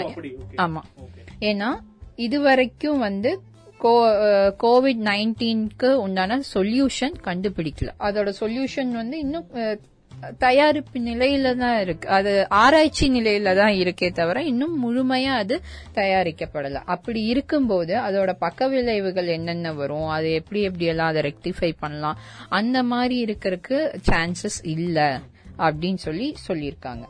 சோ இதை நம்பி ஒரு ஆளுக்கு ஸ்டார்டிங்ல 4,500 ரூபாய் இன்வெஸ்ட்மெண்ட், ஏன்னா ஒரு நார்மல் லைஃப், அதுவும் இப்ப இருக்கிற சிச்சுவேஷன்ல வந்து ரெசெஷன் இருக்கிற இடத்துல டைம்ல வந்து ஒரு 4,500 ரூபாய் ஒரு நபருக்கு வந்து ஒரு தனி நபருக்கு செலவு பண்றதுங்கிறது வந்து அதுவும் இருக்கா இல்லையா அதோட பக்க விளைவுகள் எனக்கு இருக்குமோங்கிற அந்த பயத்தை தூண்டி அதுல இருந்து அம்மா ஒரு கலெக்ட் பண்றதோ இல்ல அவங்களோட பயத்தை தூண்டி விட்டு அதை வந்து இன்னொருத்தவங்க அதை வச்சு என்ஜாய் பண்றதுங்கிறது வந்து ஒரு தப்பான ஒரு விஷயம். அதுல WHO என்ன சொல்லியிருக்காங்கன்னா, WHO இதுக்கு தனியா ஒரு ஆர்டிக்கல் அந்த மாதிரி கொடுத்திருக்காங்க. COVID-19 பாதிக்கப்பட்ட மக்கள் வந்து அவங்க எப்படி செல்ஃப் மேனேஜ் பண்ணிக்கணும், எப்படி பேசிக் எக்ஸசைஸ் எப்படி பண்ணிக்கணும், என்னெல்லாம் பண்ணி அவங்க வந்து அந்த ஒரு பிசிக்கலியும் மென்டலியும் ஃபிட்டா இருக்கிறதுக்கு என்னென்ன வேணுமோ அந்த விஷயங்களை மட்டும்தான் வந்து WHO வந்து ப்ரொவைட் பண்ணிருக்காங்க. அது அவங்களோட வெப்சைட்லயே வந்து கொடுத்திருக்காங்க. இதை தாண்டி வேற ஏதாச்சும் பண்ண முடியுமான்னு கேட்டா இப்போதைக்கு இல்ல, அதுதான் பதில். நான் கூட முதல்ல நினைச்சேன்னா ஓகே இது பொய்யா இருக்க வாய்ப்பு இருக்கோ இல்லையோ என்கிற சந்தேகம் இருக்க மாதிரி தான் நினைச்சேன். பட் இல்ல, இது பொய் அப்படிதான் சொல்றாங்க. ஏன்னா யாருமே இது வந்து முழுசா வந்து ஒத்துக்கப்படல, இப்படிதான் இருக்கணும்னு சொல்லல. சோ அந்த வகையில இந்த மாதிரி சயின்டிபிக் எவிடன்ஸ் எதுவுமே இல்லாத நிலையில வந்து இது கரெக்ட்னு சொல்லிவிடக் கூடாது என்பதுல நம்ம இந்த ஃபேக்ட் செக் டீம், முக்கியமா ஃபேக்ட்லி, IDiOSCiNG, international fact checking team எல்லாருமே ரொம்ப கேர்ஃபுல்லா இருக்காங்க. சோ அந்த வகையில இந்த மாதிரி நியூஸ் ஹாஸ்பிட்டல் ப்ரமோஷனுக்காக அவங்க நல்லதுதான் பண்றாங்க, வச்சுக்கலாம், இல்லன்னு சொல்லக்கூடாது. மக்கள் நல்லா இருக்கணும் சொல்லிதான் எல்லா ஹாஸ்பிட்டலும் நிறைய முயற்சி எடுத்துட்டு இருக்காங்க. பட் எவ்வளவு தூரம் வந்து அது உண்மையா இருக்கு என்பதை நம்ம பார்த்து புரிஞ்சுக்கணும். சோ கொரோனா சார்ந்த ஏதாச்சும் டிப்ஸ் யாராச்சும் சொல்றாங்க, உங்களுக்கு ஒரு வாட்ஸ்அப் நியூஸ் வருது, உங்களுக்கு ஒரு Facebook மெசேஜ் வருது, இல்ல Facebookல போஸ்ட் போட்டிருக்காங்க, இந்த மாதிரி ஏதாச்சும் ஒரு சோசியல் மீடியால உங்களுக்கு வந்ததா கண்ணை மூடி நம்பாதீங்க, பிளீஸ் நம்ப கூடாது. அப்ப என்ன பண்ணணும், நீங்க வந்து ரத்னவாணி மாதிரி நிறைய பேர் வந்து இந்த ஃபேக்ட் செக்கிங் உண்மை அறிதல் என்கிற விஷயத்த வந்து கடைபிடிச்சிட்டு இருக்காங்க. அவங்கள நீங்க காண்டாக்ட் பண்ணலாம். அந்த காண்டாக்ட் பண்ணி எங்களுக்கு கிடைச்ச தகவலை தான் இந்த நிகழ்ச்சியில சொல்லிட்டு இருக்கோம். இந்த நிகழ்ச்சியோட பேர் வந்து பொய்யும் மெய்யும். சோ உங்க தகவல், உங்களுக்கு கிடைச்ச தகவலை நீங்க வந்து ஃபேக்ட் செக் பண்ணணும்னு நினைச்சீங்கன்னா எங்களை காண்டாக்ட் பண்ணலாம். காண்டாக்ட் பண்ண வேண்டிய நம்பர் இப்ப ஷப்னா சொல்லுவாங்க, நோட் பண்ணிக்கோங்க. சோ இணைந்திருப்போம். ரத்னவாணி 90.8 சமுதாய வானொலி. இந்த நிகழ்ச்சி பொய்யும் மெய்யும். உங்களுக்கு இது போன்ற செய்திகள் வந்தால் அது உண்மையா பொய்யா என்று தெரிந்து கொள்ள விரும்பினால் அல்லது நீங்கள் அறிந்த தகவலை உறுதி செய்ய விரும்பினால் ரத்தினவாணியை தொடர்பு கொள்ளலாம். தொடர்பு கொள்ள வேண்டிய எண் 7550312444 7550312444. ரத்தினவாணி 90.8 சமுதாய வானொலியில் பொய்யும் மெய்யும். இந்த நிகழ்ச்சியை இணைந்து வழங்குபவர்கள் IDiOSCiNG மீடியா கம்பைன், ஃபேக்ட்லி மற்றும் international fact checking network. Rathinavani 90.8 சமுதாய வானொலி, இது நம்ம ரேடியோ. ரத்தினவாணி 90.8 சமுதாய வானொலி மற்றும் IDiOSCiNG இணைந்து வழங்கும் பொய்யும் மெய்யும். ரத்னவாணி 90.8 சமுதாய வானொலி. இந்த நிகழ்ச்சி பொய்யும் மெய்யும். பொய்யும் மெய்யும் நிகழ்ச்சியில நம்ம என்ன பண்ணிட்டு இருக்கோம் அப்படின்னு பார்த்தா, நமக்கு சோசியல் மீடியா மூலமாக நிறைய தகவல் வந்துட்டு இருக்கு இல்லையா, தகவல்கள் வந்துட்டு இருக்கு. அந்த வகையில வரக்கூடிய தகவல் எல்லாமே கரெக்டா இருக்கா இல்லையா அப்படின்னு ஒரு சந்தேகம் எல்லாருக்குமே இருக்கும். இல்லாட்டி இனிமேல் இருக்கணும். ஏன்னா நிறைய பொய் தகவல் வந்து நம்மளை சுத்தி இருக்கு. ஒரு போட்டோ போடுவாங்க, ஒரு டெக்ஸ்ட் போடுவாங்க, அது கீழே சில நம்பர் கொடுப்பாங்க, இந்த நம்பருக்கு போன் பண்ணா உங்களுக்கு இது கிடைக்கும் சொல்லுவாங்க. நம்மளும் ஓகே கிடைச்சா நல்லா இருக்குமே என்கிற ஒரு விஷயத்துக்காக போன் பண்ணி பார்ப்போம், அது கிடைக்காம போகலாம். இந்த மாதிரி போன் நம்பர் மட்டும் இல்ல, நிறைய விஷயம் இருக்கு. இதுலயும் நம்ம தமிழ்நாடு மாதிரி இடத்துல எல்லாம் பாத்தீங்கன்னா, லைக் கஜினி படத்துல நம்ம அசின் நடிச்சிருப்பாங்க இல்லையா, கஜினி படத்துல. சோ அதுல பாத்தீங்கன்னா இந்த கேர்ள் சைல்டு சொல்லக்கூடிய பெண் குழந்தைகளை வந்து அவங்க வந்து ஒரு இடத்துல இருந்து ஒரு இடத்துக்கு கடத்திட்டு போவாங்க, அவங்களை வேற வேலை செய்யற மாதிரி காட்சிகள் எல்லாம் பாத்திருப்போம். இந்த மாதிரி காட்சிகள்லாம் நான் பார்க்கும்போது, நான் அப்ப வந்து பள்ளி ஸ்கூல் போயிட்டு இருக்க சீசன், சோ அப்ப எல்லாம் தோணும் ஓகே நம்ம இனிமேல் இந்த காந்திபுரம், உக்கடம், இந்த மாதிரி பஸ் ஸ்டாண்ட்ல எல்லாம் குழந்தை தொழிலாளிகள் யாராச்சும் பார்த்தா கண்டிப்பா வந்து நம்ம வந்து போலீஸ்க்கு சொல்லணும், இல்லாட்டி சைல்ட் ரைட்ஸ் சொல்லணும் அப்படின்னு ஆசைப்படுவோம். சோ இப்போ அந்த நம்பர்ல இருக்கு 1098க்குலாம் போன் பண்ணி சொல்லலாம். இதெல்லாம் இப்போ இந்த சோசியல் மீடியா, இன்டர்நெட் என்கிற விஷயம் ஃபேமஸ் ஆகிறதுக்கு முன்னாடி, 2010க்கு முன்னாடி வச்சுக்கலாம் மேபி. ஆனா இதே மொபைல் எல்லாமே கிடைக்குது. பேஸ்புக் இருக்கு, வாட்ஸ்அப் இருக்கு. இந்த காலத்து ஜென்ரேஷன் பீப்புளுக்கு எல்லா இன்ஃபர்மேஷனும் தேடி வரக்கூடிய காலகட்டத்தில் இந்த மாதிரி ஒரு செய்தி வருது. உதாரணமாக ஒரு 40-50 வயசு இருக்கக்கூடிய ஒரு ஆணோ பெண்ணோட போட்டோ போட்டு இவர் வந்து நிறைய குழந்தைகளை திருடினதா போலீஸ் சொல்லியிருக்காங்கன்னு சொன்னாங்கன்னா, நமக்கு அவங்க பார்க்கும்போது கோபம் வரும். அதே மாதிரி அவங்க எகென்ஸ்டா ஏதாச்சும் ஆக்ஷன் எடுக்கணும்னு நினைப்போம். ஆனா உண்மையிலேயே அந்த போட்டோல இருக்கிறவங்க அதை பண்ணிருக்காங்களா இல்லையே நம்ம ஆராய மாட்டோம். சோ இந்த மாதிரி தமிழ்நாட்டிலயும் கூட ஒரு இன்சிடென்ட் நடந்தது 2018. ஒருத்தங்க வந்து குலதெய்வ கோயிலுக்கு கார்ல போகும்போது அவங்க வழி கேட்கும் போது ஒரு பெரிய குரூப் ஆஃப் கம்யூனிட்டி, பெரிய மக்கள், நிறைய பேர் சமுதாய மக்கள் வந்து அந்த அம்மாவை அடிச்சு பேச கூட விடாம, ஏன்னா அந்த அம்மாவோட போட்டோவை வேற தப்பான ஒரு விஷயத்துக்காக வாட்ஸ்அப்ல பயன்படுத்தினால அந்த மக்கள்லாம் அந்த அம்மாவை பார்த்து ஓகே இவங்க வந்து குழந்தைய திருடிட்டு போறதுதான் வந்திருக்காங்கன்னு நினைச்சு அந்த அம்மாவை கொலை செஞ்சதா நியூஸ் எல்லாம் வந்திருக்கு. நீங்க 2018 மார்ச், ஏப்ரல், மே அந்த சீசன்ல வந்த நியூஸ், அது ரொம்ப பெரிய நியூஸ். அது இது அப்ப மட்டும் இல்ல, இன்னைக்குமே நிறைய நடந்துட்டு இருக்கு. அந்த மாதிரி ஒரு நியூஸ் தான் சங்கீதா மேம் வந்து இப்போ நமக்காக சொல்ல போறாங்க. இப்போ இந்த போஸ்ட் என்னன்னா, இந்த குழந்தை இந்த பஸ்ஸில் கிடைத்தது, குழந்தை ஒரு ஹிந்திக்காரர் கடத்தி வந்துவிட்டு ஓடிவிட்டான், பெற்றோரிடம் செல்லும் வரை ஷேர் செய்யவும். ஆனா அத வந்து ஃபேக்ட் செக் பண்ணும்போது அந்த மாதிரி ஒரு விஷயம் இப்ப நடக்கல. ஜூன் 25, 2018 இந்த மாதிரி இதே மாதிரி ஒரு போஸ்ட் வந்திருக்கு. ஆனா அதுக்கு ஒரு சோஷியல் எவிடன்ஸ் எல்லாம் ஒண்ணுமே கிடையாது. உண்மையா நடந்துச்சா நடக்கலையான்னு தெரியாது. ஒரு பஸ்ஸ போடுறது இல்ல இன்னொரு குழந்தையோட போட்டோ வச்சு மர்ஜ் பண்ணி அத போடுறது, இத பேஸ் பண்ணி இத ஒரு பப்ளிசிட்டிக்கும் போடலாம், இல்ல அது எதுக்கு போடுறாங்கன்னே தெரியாது. இன்ஃபேக்ட் 2018 ஃபர்ஸ்ட் போஸ்ட் வந்திருக்கு. அப்போ நடந்திருக்குங்கிற ஒரு எவிடன்ஸ் இப்ப வரைக்குமே இல்ல. இதுக்கு என்ன எதுக்காக இத போடுறாங்கன்னு நம்மளுக்கு தெரியாது. ஆனா இந்த மாதிரி நிறைய போஸ்ட் இந்த மாதிரி வருது. சோ நம்மளுக்கு ஆப்வியஸா பாக்கும்போது அந்த குழந்தை ஃபேஸ பாக்கும்போதே அச்சோ ஒரு பாவம், பேரண்ட்ஸ் என்ன எப்படி ஃபீல் பண்ணுவாங்க அப்படிங்கிற ஒரு அந்த ஒரு தாட் நம்மளுக்கு வருது. சோ ஆனா இது போய் இதுக்கு எந்த ஆதாரமும் அப்பவும் இல்ல இப்பவும் இல்ல. இந்த நியூஸ வந்து தமிழ் லாங்குவேஜ்ல, தமிழ் மொழியில சொன்னவங்க சங்கீதா மேமா இருக்கலாம். பட் இந்த நியூஸ ஆராய்ஞ்சவங்க ஐடியோசிங், ஃபேக்ட்லி மற்றும் இன்டர்நேஷனல் ஃபேக்ட் செக்கிங் டீமோடய ஒரு சப்போர்ட்டிங் இருக்கு. இது எதுக்கு நான் இங்க குறிப்பிட்டு சொல்றேன்னா நல்லா புரிஞ்சுக்கோங்க, இந்த நியூஸ நாங்க கொடுக்கல, செக் பண்ண நாங்க கொடுக்கல. நம்மளுடைய ஃப்ரெண்டு யாரோ ஒருத்தங்க கொடுத்திருக்காங்க, வேற வேற டிஸ்ட்ரிக்ட்ல, வேற மாவட்டத்தில் இருக்கக்கூடிய ஃப்ரெண்டை கொடுத்திருக்காங்க. பட் என்னுடைய ஒரு ஃப்ரெண்டு டெல்லியில் இருக்காங்க, இந்த டீம்ல இருக்காங்க. அவங்க இதை பத்தி டிஸ்கஸ் பண்ணும்போது அவங்க ரொம்ப ஃபீல் பண்ண விஷயம் அப்படின்னா, இந்த செய்தியை எப்படி அவங்க சொல்றாங்கன்னா, மேம் சொன்ன மாதிரி தான் ஒரு குழந்தையோடைய போட்டோ போடுறாங்க, ஏதோ ஒரு பஸ், உதாரணமா நம்ம ஊருக்கு பக்கத்து ஊர்னா பொள்ளாச்சியை சொல்லலாம். ஸோ பொள்ளாச்சி, கோயம்புத்தூருக்கு நிறைய பஸ் இருக்கு உங்களுக்கு தெரியும், 10 நிமிஷத்துக்கு ஒரு பஸ் இருக்கு. அதுல ஏதோ ஒரு பஸ்ஸோட போட்டோ போடலாம், ஏதோ ஒரு குழந்தையோட போட்டோ போடலாம். அதே மாதிரி போட்டோஷாப்ல தமிழ் டைப்பிங் ஒரு 8th படிக்கக்கூடிய மாணவ மாணவிக்கும் கூட பண்ணலாம் ஈஸியா. இன்னைக்கு இருக்கக்கூடிய டெக்னாலஜியில சும்மா டைம் பாஸுக்கு என்ன பண்ணலாம் சொல்லிட்டு இந்த குழந்தை இந்த மாதிரி பஸ்ல காணாம போச்சுன்னு டைப் பண்ணி வாட்ஸ்அப்ல கிரியேட் பண்ணலாம். பட் இங்க நல்லா முக்கியமா பார்க்க வேண்டிய விஷயம், நம்ம இந்தியர்களுக்குள்ள ஒரு ஒரு என்ன சொல்ல ஒரு கோபம், ஒரு வெறுப்பு தூண்டக்கூடிய ஒரு செயல், ஒரு எலிமெண்ட்டை வைக்கிறாங்கன்னா அது இந்தி என்கிற வார்த்தை. இந்தி அப்படி பார்த்தா நமக்கு கோபம் வந்துடும். ஏன்னா நம்ம வாழக்கூடிய ஒரு இடம், நம்ம தேடி வரக்கூடிய தகவல், செய்தி, அது மட்டும் இல்லாம வேற மாநிலத்திலிருந்து அவங்க வேலைக்காக வரக்கூடிய ஹிந்தி பேசக்கூடிய மனிதர்களுடைய பழக்க வழக்கங்கள் நமக்கு பிடிக்காம போகலாம். லைஃப் ஸ்டைல் மேபி அவங்க ஏதாச்சும் ஒன்றும் அது நமக்கு சொல்ல வேண்டாம். பட் இந்த விஷயத்த என்ன பண்றாங்கன்னா ஒரு டூலா, ஒரு கருவியாக பயன்படுத்தி ஹிந்திக்காரர் திருடிட்டாங்க அப்படி சொல்லும் போது என்னன்னா, இதை செக் பண்ணக்கூடிய பீப்புள், ஐடியாசிங் செக் பண்ணக்கூடிய டீம் டெல்லியில் இருக்காங்க, அவங்களுக்கும் கூட அது ஹர்ட் ஆகும். என்னன்னா எப்படி பேசுறாங்க நம்மள, என்ன மொழி சார்ந்து சொல்றாங்க இல்லையா, அந்த மாதிரி. நான் எது இதுக்கு சொல்றேன்னா, ஒரு போட்டோ போதுமா நம்மளுடைய ஒரு இந்திய உணர்வை வந்து சிதைக்கிறதுக்கு என்கிற கேள்வி இங்க வருது. ரொம்ப கஷ்டமான விஷயம். ஆனா இது எப்படி வந்து நம்ம எதிர்க்கலாம்னா, இதை நம்பாம இருக்கிறது தான் ஒரே விஷயம். நம்பாம இருக்க என்ன செய்யணும், நம்ம வந்து உண்மையை ஆராயணும். இது எப்படி வந்திருக்கு, என்ன சோர்ஸ்ல வந்திருக்கு, சும்மா பண்ணிருப்பாங்களா அப்படின்னு நீங்க திங்க் பண்ணாலே போதும். சோ இதெல்லாம் பெரிய விஷயமா இருக்கு, எனக்கு எப்படி தெரியும், இதெல்லாம் தெரிஞ்சுக்க முடியாதுட்டி நாங்க உதவி செய்யறோம். அதுக்கு நீங்க வந்து காண்டாக்ட் பண்ணா போதும். உங்க வாட்ஸ்அப்ல வரக்கூடிய எந்த செய்தியும் டக்குன்னு நம்பிடாதீங்க. முக்கியமா பர்சனல் விஷயம் நம்பலாம்.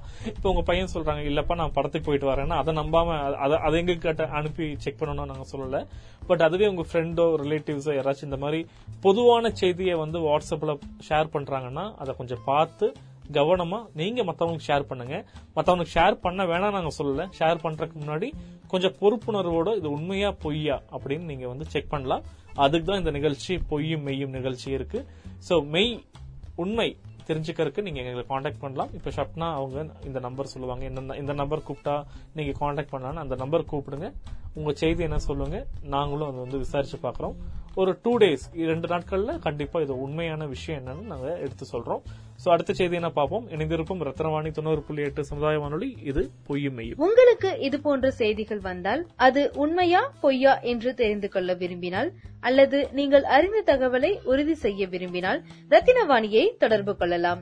தொடர்பு கொள்ள வேண்டிய எண் 7550312444 7550312444. ரத்தினவாணி 90.8 சமுதாய வானொலியில் பொய்யும் மெய்யும். இந்த நிகழ்ச்சியை இணைந்து வழங்குபவர்கள் ஐடியோசிங் மீடியா கம்பைன், ஃபேக்ட்லி மற்றும் international fact checking network. Rathinavani 90.8 சமுதாய வானொலி. இது நம்ம ரேடியோ. ரத்தினவாணி 90.8 சமுதாய வானொலி மற்றும் ஐடியோசிங் இணைந்து வழங்கும் பொய்யும் மெய்யும். ரத்னவாணி 90.8 சமுதாய வானொலி. இந்த நிகழ்ச்சி பொய்யும் மெய்யும். பொய்யும் மெய்யும் நிகழ்ச்சி அந்த வாக்கியம் நீங்க கேட்கும்போது புதுசா இருக்கும். ஏன்னா எங்கிட்ட நிறைய பேர் சொன்னாங்க இந்த டைட்டில் நல்லா இருக்கு அப்படின்னு. சோ சொன்னவங்களுக்கு எல்லாம் நன்றி. இந்த நிகழ்ச்சிக்கு இந்த டைட்டில் எதுக்கு வச்சோம் அப்படின்னா, எந்த ஒரு விஷயத்துக்குமே ஒரு மெய்யும் இருக்கும், அதே மாதிரி இன்னொரு சைடு அது பொய்யாவும் இருக்கலாம் அப்படி சொல்றோம். சோ நம்ம இருக்கக்கூடிய இந்த தகவல் யுகம் என்கிற விஷயம், சைபர் யுகம் சொல்லலாம். சைபர் எதுக்கு, தகவல் தான். சோ சைபர்னு சொன்னா எலக்ட்ரானிக்கான மெசேஜிங் இந்த மாதிரி விஷயங்கள்லாம் இருக்கக்கூடியது. எதுக்குன்னா இன்ஃபர்மேஷன் கம்யூனிகேஷனுக்காக தான் இருக்கு. கம்யூனிகேட் பண்ணக்கூடிய இன்ஃபர்மேஷன் எவ்வளவு தூரம் உண்மையா இருக்கு பொய்யா இருக்கு என்பதை ஆராயக்கூடிய காலகட்டத்தில் நம்ம இருக்கோம்.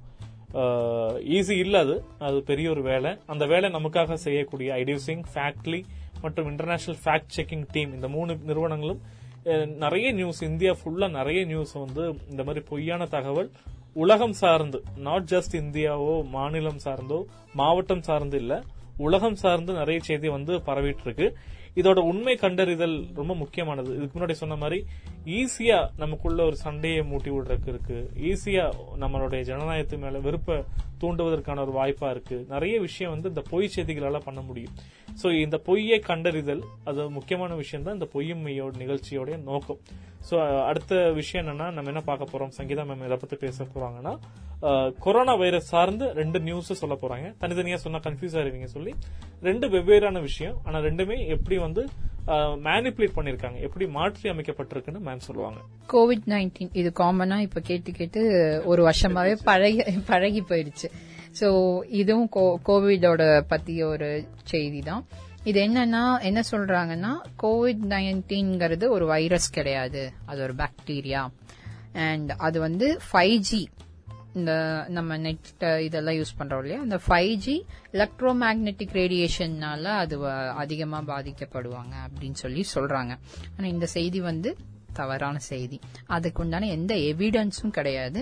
இது ஒரு சின்ன செய்தியா, லைக் சின்னதுல இது ஒரு பெரிய இம்பாக்ட், சின்ன ஒரு விஷயம்தான். ஆனா அதை வந்து ரொம்ப யோசிக்க வச்சு அது நெட் யூஸ் பண்றோம், இப்படி நம்ம நிறைய இருக்கலாமோ, இதெல்லாம் நிறைய நம்ம யூஸ் பண்ணிட்டு இருக்கோமே, என் குழந்தை படிக்குதே, இந்த அளவுக்கு சொசைட்டில ஒரு பெரிய பயத்தை உருவாக்குற ஒரு செய்தி.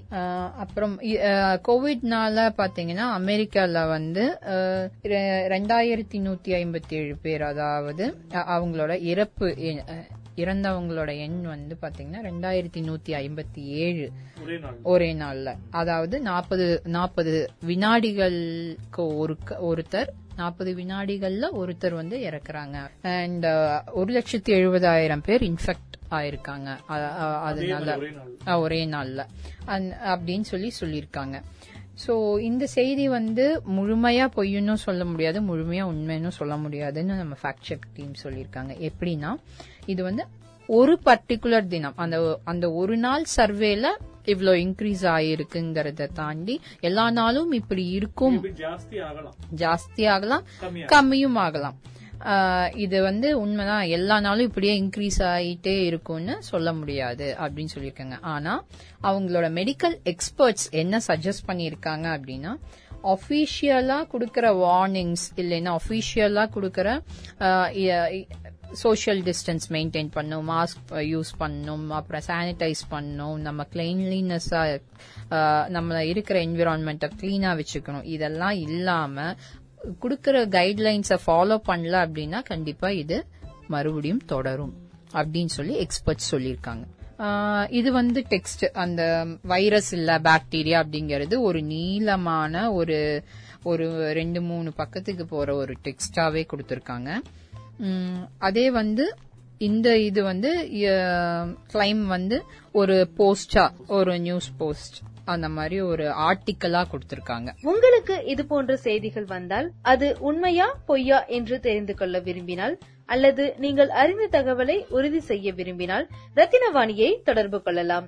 தொடர்பு கொள்ள வேண்டிய எண் 7550312444 7550312444. ரத்தினவாணி 90.8 சமுதாய வானொலியில் பொய்யும் மெய்யும். இந்த நிகழ்ச்சியை இணைந்து வழங்குபவர்கள் ஐடியோசிங் மீடியா கம்பைன், ஃபேக்ட்லி மற்றும் international fact checking network. Rathinavani 90.8 சமுதாய வானொலி, இது நம்ம ரேடியோ. ரத்தினவாணி 90.8 சமுதாய வானொலி மற்றும் ஐடியோசிங் இணைந்து வழங்கும் பொய்யும் மெய்யும். ரத்னவாணி 90.8 சமுதாய வானொலி. இந்த நிகழ்ச்சி பொய்யும் மெய்யும் நிகழ்ச்சிக்கு முன்னாடி இந்த நிகழ்ச்சி எப்படி பண்ணலாம், இதுக்கான வழிமுறைகள் எப்படி, மக்களுக்கு எப்படி புரிதல் கொண்டு வரலாம் என்கிற விஷயத்தை பத்தியெல்லாம் எங்களுக்கு ட்ரைனிங் வந்து ஐடியோசிங், ஃபேக்ட்லி, இன்டர்நேஷனல் ஃபேக்ட் செக்கிங் டீம் வந்து நமக்கு கொடுத்தாங்க. சோ அந்த ட்ரைனிங்ல லைக் பேசக்கூடிய நான் முகேஷ் என்பது உங்களுக்கு தெரியும். சோ அந்த வகையில நான் என்ன பண்ணுவேன்னா, கொஞ்சம் எனக்கு உணர்ச்சியும் ஜாஸ்தி, ஈஸியா வெளிப்படுத்தக்கூடிய ஒரு நபர். ஸ்கூல் டேஸ், காலேஜ்லயும் வேலையிலயும் நமக்கு ஒண்ணு தெரிஞ்சா மத்தவங்களுக்கு சொல்லணும்னு நான் ஆசைப்படுவேன் கண்டிப்பா. சோ அப்ப நான் வந்து எனக்கு தெரிஞ்ச ஒரு விஷயம் என்னன்னா, இந்த லிங்க் இல்லாம, லிங்க்னா ரெஃபரன்ஸோட லிங்க், இப்போ உதாரணமா விகடன் வச்சுக்கலாம், தினத்தந்தியை வச்சுக்கலாம், இல்லாட்டி தினமலர்னு வச்சுக்கலாம். அதாவது நியூஸ் பேப்பர் நம்ம படிக்கிறோம் இல்லையா, இப்போ அதெல்லாம் பப்ளிகேஷன் வருது, சில நேரங்களில் பார்த்தா ஆன்லைன்லயும் வருது, இப்போ ரெண்டுலயுமே வந்துட்டு தான் இருக்கு. இப்போ அந்த மாதிரி ஒரு ரெஃபரன்ஸ் இல்லாம வெறும் டெக்ஸ்ட் மெசேஜ் மட்டுமே சும்மா டைப் பண்ணா நான் நம்ப மாட்டேன், அதோட ரெஃபரன்ஸ் இருக்கா நான் கேட்பேன். சோ அப்படிதான் நான் வந்து பொய்யும் மெய்யும் கண்டறிதலான என்னுடைய டூல் நான் சொன்னப்போ அவங்க வெரி குட் சொன்னாங்க. ஈவன் அந்த ட்ரைனிங்ல எங்களுக்கு சொல்லிக் கொடுத்தவங்களும் சரி, இல்லாட்டி நாங்களும் சரி, எங்க நண்பர்களும் சரி, இதுதான் கரெக்ட் நான் நம்பிட்டு இருந்தோம். பட் சமீப காலமாக, கொஞ்சம் நாட்களாக, இன்னும் சொல்ல போனா 1 மாசம் 2 மாசமா நாங்க பார்த்த ஒரு விஷயம், ஷாக்கிங்கான விஷயம் என்னன்னா, சில ஜேர்னல் மட்டும், ஜேர்னல்னு சொன்னா பதிப்பகங்கள், பிரிண்ட் ஆகி வரக்கூடிய புக்கா இருக்கலாம், பேப்பரா இருக்கலாம், இல்ல ஆன்லைன் ஜேர்னல்ஸா இருக்கலாம், எதுவாக இருந்தாலும் சரி, சில நேரங்களில் மட்டும் எனக்கு என்ன ஷாக்கிங்கா இருந்ததுன்னா, அவங்களே எந்த ஆதாரமும் இல்லாம சில விஷயங்கள் வந்து வேற எங்கேயோ பார்த்து தெரிஞ்சுக்கிட்ட விஷயத்த ஆதாரம் இல்லாம இல்லாட்டி தவறான புரிதல் கொண்டு அவங்க பிரிண்ட் பண்றத என்னால பார்க்க முடிஞ்சது. அது நானே தான் ஃபேக்ட் செக் பண்ண அனுப்பும்போது அது வந்து கரெக்ட் இல்ல, பொய்ன்னு இல்ல, கரெக்ட் இல்லன்னு எங்களுக்கு வருது. சோ பொய் சொல்றது வேற, கரெக்ட் இல்லன்னு சொல்றது சின்ன சேஞ்சஸ் இருக்கு. சோ இதுக்கு பேரு மிஸ் இன்ஃபர்மேஷன் சொல்லுவாங்க. சோ இப்போ நம்ம தெரிஞ்சுக்கக்கூடிய ஒரு விஷயம் என்னன்னா, பொய்யான தகவல் தான், பட் நீங்க படிக்கக்கூடிய பேப்பர்லயும் இந்த மிஸ் இன்ஃபர்மேஷன் வரலாம், பொய்யான தகவல் வரலாம் என்பதுதான் எங்களுடைய ஒரு சின்ன அட்வைஸ். அதனால நீங்க பேப்பர்லயே ஒரு நியூஸ் பார்த்து அதை ஃபுல்லா நம்ப வேண்டாம், அதை வந்து செக் பண்ணுங்க. செக் பண்றதுக்கு நிறைய டூல்ஸ் இருக்கு, நாங்க சொல்லித்தரோம். இப்போ இந்த லிங்க் பேசி முடிச்சப்பறம், இந்த பதிவை பேசி முடிச்சப்பறம் இந்த போன் நம்பரை நாங்க சொல்லுவோம், நோட் பண்ணி வச்சப்பறம் உங்களுக்கு எப்ப டைம் கிடைக்குமோ எங்களை காண்டாக்ட் பண்ணுங்க. அப்ப நாங்க எடுக்காட்டிங்க கூட திருப்பி கூப்பிடுறோம். சோ அந்த வகையில நீங்க வந்து செக் பண்ணலாம். எப்படி இதை செக் பண்ணக்கூடிய விஷயத்த நாங்க சொல்லித்தரோம், நீங்களே செக் பண்ணி பார்க்கலாம். சோ கடைசியாக, இந்த நிகழ்ச்சியோட கடைசியாக, பொய்யும் மெய்யும் நிகழ்ச்சியில கடைசியான நியூஸ் சங்கீதா மேம் சொல்ல போறாங்க. இது யாருக்கெல்லாம் பிடிக்கும்னா, நிறைய இங்கிலீஷ் படம் பார்த்து லைக் உலகம் அழிய போகுது, இல்லாட்டி உலகத்தோடைய வேற ஒரு விஷயம் பார்க்க போறோம், இந்த மாதிரி சொல்லுவாங்களே, அவங்களுக்குலாம் ரொம்ப பிடிச்ச நியூஸ். அது என்ன நியூஸ்னு பார்ப்போம். இந்த நியூஸ் பார்க்கும்போது எனக்கே ரொம்பவே ஷாக்கிங்கா இருந்தது முகேஷ் சார். ஏன்னா நம்ம டெய்லி படிக்கிற ஒரு நியூஸ் பேப்பர், அந்த இதுல வந்து இத பப்ளிஷ் பண்ணிருக்காங்க, நம்பவே முடியல. நியூஸ் ஆமா, ரொம்ப ட்ரெடிஷ்னல், ரொம்ப எக்ஸ்பர்டைஸ் ஆன ஒரு ஜேர்னல்ல வந்து இந்த மாதிரி ஒரு செக் ஃபேக்டை செக் பண்ணாம அப்படியே போட்டிருக்காங்க. யாரு படிச்சாலுமே இதை நம்பிடுவாங்க. ஆக்சுவலி நிறைய நம்ம இதை கேள்விப்பட்டிருக்கோம். பல காலங்களுக்கு முன்னாடி, ஏற்பட்ட காலங்கள்ல அந்த மாதிரி நம்ம கேட்ட மாதிரியான ஒரு நியூஸ் தான். என்ன சொல்றாங்கன்னா, நாசா வந்து டிசம்பர்ல ஒரு 5-6 நாளைக்கு சூரிய வெளிச்சமே இருக்காது உலகம் ஃபுல்லா. இது நான் ஸ்கூல் படிக்கும் போது கேட்டிருக்கேன், நான் காலேஜ் படிக்கும் போது கேட்டிருக்கேன், இப்போ மறுபடியும் அது. இந்த மாதிரி டெய்லி நம்ம படிச்சு வர, நம்புற ஒரு பதிப்பகங்கள்ல இல்ல பத்திரிகையில வந்து பப்ளிஷ் பண்ணது வந்து மிகப்பெரிய ஷாக்கிங். உண்மையாலுமே ரொம்ப ஷாக்கிங்கா இருக்கு. டிசம்பர்ல ஒரு 6 நாட்களுக்கு சூரிய வெளிச்சம் இருக்காது, பூமி ஃபுல்லா சூரிய வெளிச்சம் இருக்காது அப்படின்னு சொல்லி போட்டிருக்காங்க. அதுக்குண்டான ஏன் என்ன எல்லாம் டீட்டெயிலா கொடுத்திருக்காங்க. ஆனா வந்து இத ஃபேக்ட் செக் பண்ணும்போது இது எங்க டவுட் வரும்னா, இதே மாதிரி தானே நம்ம போன வருஷம் படிச்சோம், இது 2 வருஷத்துக்கு முன்னாடி படிச்சோம் அப்படின்னா, அதே மாதிரிதான் நம்மளுக்கும் டவுட் வந்துச்சு. 2014 இதே மாதிரி சொல்லியிருந்தாங்க, 2015 சொல்லியிருந்தாங்க, 2017 சொல்லியிருந்தாங்க. சோ இந்த மாதிரி டிசம்பர் வந்தாலே இப்போ ஏதோ ஒண்ணு வந்துருமே அப்படிங்கிற மாதிரி ஒரு தாட், அந்த மாதிரி ஒரு தாட்டை கிரியேட் பண்ணுது யூஸ்வலாவே. சோ இல்ல, ஷாக்கிங் வந்து அந்த இதுல நியூஸ விட போட்டவங்களை மேலதான் ரொம்ப ஷாக்கிங்கா இருக்கு. இதுல பாத்தீங்கன்னா ஃபுல் இருட்டு, லைட்டா. இப்ப சூரிய கிரகணம் எப்படி இருக்கும், எப்படி நம்மளுக்கு நம்ம பாத்துருப்போம் நியூஸ் பேப்பர்ல, சேனல்ஸ்ல எல்லாம் காமிப்பாங்க இல்லையா, அது மாதிரி அந்த சூரியனை வந்து அப்படியே மறைச்சு ஒரு லைட்டா ஒரு வெளிச்சம் மட்டும் தெரியற மாதிரி, ரிங் மாதிரி, அத சுத்தி ஒரு ரிங் மாதிரி ஒரு வெளிச்சம். கீழே மக்கள் எல்லாம் இருட்டுல இருக்காங்க, அப்படி ஒரு போட்டோ போட்டிருக்காங்க. இல்ல என்ன கொடுத்திருக்காங்க அப்படின்னா, அந்த நியூஸ் பேப்பர்ல டிசம்பரில் 6 நாட்கள் உலகம் இருளில் மூழ்கும், நாசா விஞ்ஞானிகள் தகவல். அப்புறம் அதுக்கு கீழே ஒரு டீடைல்டான ஒரு ஆர்டிக்கல் ரிப்போர்ட். ஆனா எல்லாமே பொய். பொய்ன்னு சொல்றத விட ஒரு ரெஃபரன்ஸே இல்லாம, அது ஒரு செக்கே பண்ணாம அப்பட்டமா அப்படியே போட்டிருக்காங்க. இத படிக்கிற மக்களோட ஒரு மனநிலை, இட் இஸ் டெரிபிள். உண்மையாலுமே ரொம்ப ரொம்ப கஷ்டமா இருக்கும். உண்மையாலுமே நடக்குமோ அப்படிங்கிற மாதிரி. நாங்க எல்லா ஷோலையும் சொல்லக்கூடிய விஷயம் தான், உலகத்துல எத்தனையோ மீடியா இருக்கு, டிவி இருக்கு, நியூஸ் பேப்பர் இருக்கு, கம்ப்யூட்டர் இருக்கு, மொபைல் போன் இருக்கு, ஈவன் போஸ்டர்ஸ் கூட சொல்லலாம். இல்லாட்டி நீங்க காந்திபுரம் நடந்து போகும்போது அங்க நிறைய காகித சீட்டுகள் மாதிரி பேம்ப்ளெட்ஸ் கொடுப்பாங்க. எல்லாத்துலயுமே இன்ஃபர்மேஷன் வந்துட்டே இருக்கும். இன்ஃபர்மேஷனுக்கு குறைபாடே கிடையாது இன்னைக்கு இருக்கக்கூடிய காலகட்டத்தில். எல்லா இடத்துலயும் இன்ஃபர்மேஷன் இருக்கு. அட்லீஸ்ட் ஒரு கடையோடைய பேரு, அட்ரஸ், போன் நம்பரும் கூட இன்ஃபர்மேஷன் தான். எப்படியாச்சும் உங்களுக்கு யூஸ்ஃபுல்லா இருக்குன்னு வச்சுக்கோங்களேன். ஆனா இத்தனை மீடியம் இருந்தா கூட உங்களுக்கு ஒரு இலவசம் சொல்லக்கூடாது, பட் இருந்தாலும் இலவசம் காஸ்ட்லெஸ் மீடியமா இருக்கக்கூடிய ஒன்னே ஒன்னு ரேடியோ மட்டும்தான். சோ அதுவும் கம்யூனிட்டி ரேடியோ சொல்லும் போது என்னன்னா, கம்யூனிட்டி பீப்புள், சமுதாய மக்கள் ஈஸியாக ஒரு இடத்துக்கு வந்து பேசறதுக்கான ஒரு வாய்ப்பு கம்யூனிட்டி ரேடியோ இருக்கு. இதுவே நீங்க வந்து பெரிய ரேடியோ நெட்வொர்க் போகும்போது அங்க செக்யூரிட்டி ஐயா வந்து நிக்க சொல்லுவாங்க, நீங்க எதுக்கு போறீங்க கேட்பாங்க, அவ்வளவு சீக்கிரம் பேச விட மாட்டாங்க என்பதுதான் உண்மை. பட் கம்யூனிட்டி ரேடியோ அப்படி இல்ல, டக்குன்னு நாங்க மைக் கொடுத்துருவோம், என்ன பேச வந்தீங்கன்னா கொடுத்துருவோம். இல்ல வர முடியாட்டி போன் பண்ணா கூட அப்ப எடுக்காட்டியும் கூட நாங்க ரெக்கார்டிங் மாதிரி இடத்துல போன் பண்ணா எடுக்க மாட்டோம். அப்புறமா நாங்க திருப்பி கூப்பிடுவோம். ஒரு வாரமாச்சு மேக்ஸிமம் எடுத்தா கூட திருப்பி கூப்பிட வச்சுக்கோங்க ஏதாவது ஒரு வேலை இருந்தா. நாங்க எதுக்கு இதெல்லாம் சொல்றோம்னா கம்யூனிட்டி ரேடியோ மூலமாக நாங்க எதுக்கு இப்போ பொய்யும் மெய்யும் போன்ற நிகழ்ச்சி பண்ணிட்டு இருக்கோம்னா நிறைய தகவல் வந்து உங்களை தேடி வரக்கூடிய தகவல். அதுவும் சங்கீதா மேம் சொன்ன மாதிரி ஒரு பத்திரிகை, அதுவும் 100 வருஷம் பாரம்பரியம் கொண்ட ஒரு பத்திரிகையில வந்து பணம் கொடுத்து நம்ம வாங்கிட்டு இருக்கோம். அதுக்கு ஒரு 6 ரூபா இருந்து 12 ரூபா வரைக்கும் நம்ம விலை கொடுத்து வாங்குவோம். ஒவ்வொரு பத்திரிகை ஒவ்வொரு ரேட்ல விலை கொடுத்து வாங்கக்கூடிய பத்திரிகையிலே சில நேரங்கள்ல தவறான செய்தி இல்ல தவறான புரிதல் சார்ந்த செய்தி வரும்போது நமக்கு ஷாக்கிங்கா இருக்கு. அதுவே மறுபக்கம் எந்த ஒரு பைசாவும் ஒரு ஏழை குடிமகன், சாதாரணமான குடிமகன், இல்லாட்டி நல்ல பணக்காரராக இருக்கக்கூடிய ஒரு குடிமகன், கார்ல போயிட்டு இருக்கக்கூடிய குடிமகன், யாரு வேணாலும் ரேடியோ ஆன் பண்ணா போதும் அவங்களுக்கு வந்து ஈஸியா ஒரு இன்ஃபர்மேஷன் கெயின் பண்ணலாம். எந்த பணத்தையும் நீங்க செலவு பண்ணவே வேண்டாம். சோ எந்த பணத்தையும் செலவு செய்யாத ஒரு ரேடியோ நெட்வொர்க் மூலமாக முடிஞ்ச வரைக்கும் உண்மை செய்தியை நாங்க சொல்றதுக்கு முயற்சி பண்றோம். உண்மை செய்தி ஆராய்ஞ்சு சொல்ல முயற்சி பண்றோம். அதே நேரத்துல நீங்க காசு கொடுத்து வாங்கக்கூடிய பேப்பர்ல வந்த செய்தியை நீங்க ஆராயக்கு நீங்க முயற்சி பண்ணணும். சோ நீங்க அதுக்கு என்ன முயற்சி பண்ணணும், நீங்க எடுக்கக்கூடிய ஸ்டெப் என்ன? இப்ப ஷப்னா மேம் வந்து ஒரு நம்பர் சொல்லுவாங்க. சோ அந்த நம்பரை நீங்க நோட் பண்ணிக்கோங்க. அந்த நோட் பண்ணி உங்களுக்கு தேடி வரக்கூடிய செய்தியோ இல்ல உங்களுக்கு சந்தேகம் இருக்கக்கூடிய செய்தியோ எந்த செய்தியாக இருந்தாலும் எங்க கிட்ட சொல்லுங்க. நாங்க மேக்சிமம் 2 நாளுக்குள்ள அதை வந்து நல்லா விசாரிச்சுட்டு சொல்றோம். இந்த நிகழ்ச்சி நாங்க ஸ்கிரிப்ட் எழுதக்கூடிய நேரத்திலேயே 2 நாள் ஆச்சு என்னென்ன சூஸ் பண்ணலான்னு. இதுக்குள்ளே நாங்க இது வரைக்குமே ஒரு 8 நியூஸை வந்து வெரிஃபை பண்ணிருக்கோம். நினைச்சு பாருங்க எவ்வளவு சீக்கிரம் வந்து பொய் செய்திகள் வந்து பரவிட்டு இருக்கு. அது எங்களுக்கு வரது ஒரு 10% வச்சா கூட இன்னும் 90% வெளியே தான் இருக்கு. அது உங்ககிட்ட இருக்கு, நீங்க உங்களை தேடி வந்துட்டு இருக்கு. சோ அந்த வகையில அந்த செய்தியெல்லாம் எங்ககிட்ட நீங்க கொடுத்தீங்கன்னா நம்ம 100% அட்லீஸ்ட் நம்மளுடைய சமூக மக்கள் வந்து சமுதாயம் சார்ந்த மக்கள் வந்து தெளிவான செய்தி, கரெக்டான செய்தியை வந்து பகிர்ந்துட்டு இருக்காங்க என்கிற வந்து நம்ம ஆதாரபூர்வமாக தெரிவிக்கிறதுக்கான ஒரு முயற்சி எடுப்போம். அதுக்கு உங்களுடைய ஒத்துழைப்பு ரொம்ப முக்கியம்.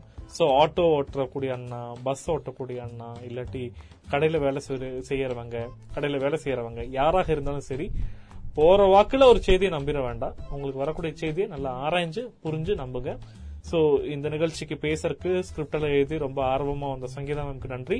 சோ மேமுக்கு இந்த நியூஸ் எல்லாம் எப்படி ஒரு எஃபெக்ட் கொடுத்தது, வாட் கைண்ட் ஆஃப் சேஞ்ச் அவங்களுக்கும் அவங்களுடைய டெய்லி லைஃப்ல தினசரி வாழ்க்கையில இந்த மாதிரி ஒரு மாற்றம் வந்ததுன்னு கேட்டுட்டு இந்த நிகழ்ச்சி முடியும். ஃபர்ஸ்ட் எல்லாம் நியூஸ் அப்படின்னு சொல்லும் போது நம்ம இந்த ப்ரோக்ராம் ஸ்டார்ட் பண்றதுக்கு முன்னாடி கூட நம்ம ஓகே வாட்ஸ்அப்ல தான் போய் வரும், இல்ல இதுல சோசியல் மீடியா எதுலயாச்சும் தான் போஸ்ட் இந்த மாதிரி எல்லாம் போய் செய்திகள் பரவும் அப்படின்னு. ஆனா இந்த வாட்டி நம்ம படிக்கிற நியூஸ் பேப்பர்லயே அது வந்திருக்குங்கும் போது எனக்கு கொஞ்சம் ஷாக்கிங்கா இருந்துச்சு இன்னைக்கு பதிவு பொறுத்த வரைக்கும். அண்ட் அதை தாண்டி சொல்லணும் அப்படின்னா எப்படி நம்ம சொசைட்டி வந்து இருக்கிற சான்சஸ ஃபுல்லா யூட்டிலைஸ் பண்ணிக்கிறாங்க அப்படின்ட்டு. அதாவது சின்ன சின்ன பீப்புள், ஜெனரல் பப்ளிக், அவங்களுக்கு உண்டான பதட்டம், அவங்களுக்கு உண்டான அவங்களோட மென்டல் ஸ்ட்ரென்த்தை வந்து எப்படியெல்லாம் வந்து பயத்தை உண்டாக்கியோ இல்ல பதட்டத்தை உண்டாக்கியோ அதுல அந்த மாதிரி நிறைய ஒரு நெகட்டிவ் விஷயங்களை உருவாக்கி அதுல லாபம் பாக்குறாங்க அப்படின்னு பாக்கும்போது கஷ்டமா இருக்கு நம்மளுக்கு. பேசிக்கா இந்த மாதிரி நியூஸஸ் வந்து ஓப்பனா சொல்லணும்னா நம்ம பக்கத்து வீட்டுக்காரங்க ஏதோ ஒரு சின்ன பொய் சொல்லிட்டாங்க, இல்ல நம்மளுக்கு தெரிஞ்ச நண்பர்கள் ஏதோ ஒரு பொய் சொல்லிட்டாங்கன்னா நம்மளுக்கு எவ்வளவு வேதனையும் வருத்தமும் தரும். இதே மாதிரிதான் நம்மளுக்கு ஒவ்வொரு ஃபேக் நியூஸஸும் படிக்கும்போது நம்ம இதை நம்பி இன்னொருத்தங்களை சொல்லும் போது, இன்னொருத்தங்க கிட்ட அதை பகிரும் போது நம்மள யாரோ முட்டாள் பண்ணிருக்காங்க, நம்ம இன்னொருத்தங்களை யாரோ முட்டாள் பண்ணிட்டு இருக்கோம். அந்த ஒரு குற்ற உணர்வு கண்டிப்பா இருக்கும். அது வந்து இந்த மாதிரி நியூஸ் அட்லீஸ்ட் நீங்க சொன்ன மாதிரி அந்த 10% நியூஸ் தெரிஞ்சுக்கிட்டு அதை நம்ம உண்மையான ஒரு சம்பவங்களை என்ன நடந்திருக்கா நடக்கலையா அப்படிங்கிற ஒரு கான்செப்ட கண்டுபிடிச்சு குடுக்கறோம். அதுல ஒரு பாகமா இருக்கிறதுல ஹாப்பியா இருக்கு. சோ நிகழ்ச்சியோட ஆரம்பத்திலிருந்து சொல்லிட்டு இருக்கிற மாதிரிதான் இந்த செய்தி ஃபேக்ட் செக் பண்றது ரத்னவாணி ஒரு பிரிட்ஜிங், ஒரு பாலமாக மட்டும்தான் இருக்கு. இது செய்யக்கூடிய குழு வந்து ஐடியோசிங் மீடியா கம்பெனி, அப்புறம் ஃபேக்ட்லி மற்றும் இன்டர்நேஷனல் ஃபேக்ட் செக்கிங் டீம், இவங்க எல்லாரும் சேர்ந்து தான் பண்ணிட்டு இருக்காங்க. சோ அவங்களுக்கு எல்லாருக்குமே இந்த நிகழ்ச்சியில தமிழ் மொழியில நன்றி சொல்லிக்கிறோம். ஏன்னா அவங்க ஒவ்வொருத்தரும் ஒவ்வொரு மொழி சார்ந்தவங்க. அதே மாதிரி தமிழ் மொழியில இந்த நிகழ்ச்சி கேட்டுட்டு இருக்கக்கூடிய நீங்க உங்களை தேடி வரக்கூடிய தகவலையும் அது எவ்வளவு தூரம் உண்மை எவ்வளவு தூரம் பொய்ன்னு ஆராயிருக்கு. பொய்யுமையும் நிகழ்ச்சி ஒரு பாலமாக இருக்கும் நாங்க நம்புறோம். அதுக்கு நீங்க நம்பர் நோட் பண்ணி எங்களை காண்டாக்ட் பண்ணலாம். எதுக்கு காண்டாக்ட் பண்ண சொல்றோம்? உங்களை தேடி வரக்கூடிய தகவலை கரெக்டா இல்லையா தெரிஞ்சுக்கிறதுக்குதான், வேற எந்த விஷயத்துக்கும் இல்ல. சோ தகவலை எடுத்து வச்சு எங்களுக்கு கூப்பிடுங்க, நாங்களும் அனலைஸ் பண்ணி சொல்றோம். சோ மீண்டும் அடுத்த எபிசோட்ல சந்திப்போம். சோ நன்றி, வணக்கம், have a great day. Rathnavani 90.8 சமுதாய வானொலி இந்த நிகழ்ச்சி பொய்யும் மெய்யும். ரத்தினவாணி 90.8 சமுதாய வானொலி. 1970 செய்திகள் என்பது வானொலி மற்றும் நாளிதழ்கள் மூலம் மட்டுமே அறிவிக்கப்பட்டது. 1980களில் செய்திகள் என்பது வானொலி, நாளிதழ்கள் மற்றும் தொலைக்காட்சி மூலம் ஒளிபரப்பப்பட்டது. 1990களில் செய்திகள் என்பது வானொலி, நாளிதழ்கள் மற்றும் தொலைக்காட்சி மூலம் மட்டுமல்லாமல் தொலைபேசி மூலமும் மக்கள் ஓர் இடத்தில் இருந்து மற்றொரு இடத்திற்கு பகிரும் பழக்கம் வந்தது. 2000களில் செய்திகள் என்பது பேஜர் மற்றும் SMS மூலமும் பகிரப்பட்டது. 2010 முதல் இன்று வரை Facebook, Twitter, WhatsApp, Telegram, ShareChat போன்ற பல நவீன தொழில்நுட்ப பரிமாண மாற்றங்களின் மூலம் செய்திகள் பரவி வருகிறது. இப்படி நம்மை வந்து சேரக்கூடிய தகவல்கள் சரியானவையா அல்லது உண்மைக்கு முரணானதா என்பதை அறியும் புதிய முயற்சியே இந்த நிகழ்ச்சி. ரத்தினவாணி 90.8 சமுதாய வானொலி மற்றும் ஐடியோசிங் இணைந்து வழங்கும் பொய்யும் மெய்யும். இது இந்தியாவின் முதல் ஆடியோ மீடியா மற்றும் தகவல் பகுத்தறிவு திட்டம். இதில் பார்வையாளர்களாக, நேயர்களாக நாம் தகவல்களை பெறும் ஊடகம் யார், யாருடையது, எதை சார்ந்துள்ளது என்பதை நாம் அறிவதன் அவசியம் இந்திய ஜனநாயக நாட்டில் இந்திய அரசியலமைப்பு சட்டத்தின்படி நமக்கான பேச்சுரிமை மற்றும் இன்று இதன் மூலம் இணையத்தில் வலம் வரும் பல வகையான இணையவழி ஊடகங்கள் குறித்தும் நமக்கு வரும் அல்லது பரவும் தகவல் மூலத்தின் நம்பகத்தன்மை ஆராய்தல் மற்றும் சரிபார்த்தலின் அவசியம் குறித்தும் புகைப்படம் அல்லது வீடியோவாக சமூக வலைதளங்களில் பகிரப்படும் தகவலை பகுத்தாய்வு செய்யும் முறைகள் ஆகியவற்றை அறிந்து கொள்ளுதலே இந்த நிகழ்ச்சியாகும். நம் ஜனநாயகத்தில் ஊடகங்களின் பங்கு என்ன என்பதை புரிந்து கொள்வோம். நாம் கேட்கும் அல்லது பார்க்கும் தகவலை மதிப்பீடு செய்ய கற்றுக்கொள்வோம். ரத்தினவாணி 90.8 சமுதாய வானொலி மற்றும் ஐடியோசிங் இணைந்து வழங்கும் பொய்யும் மெய்யும்.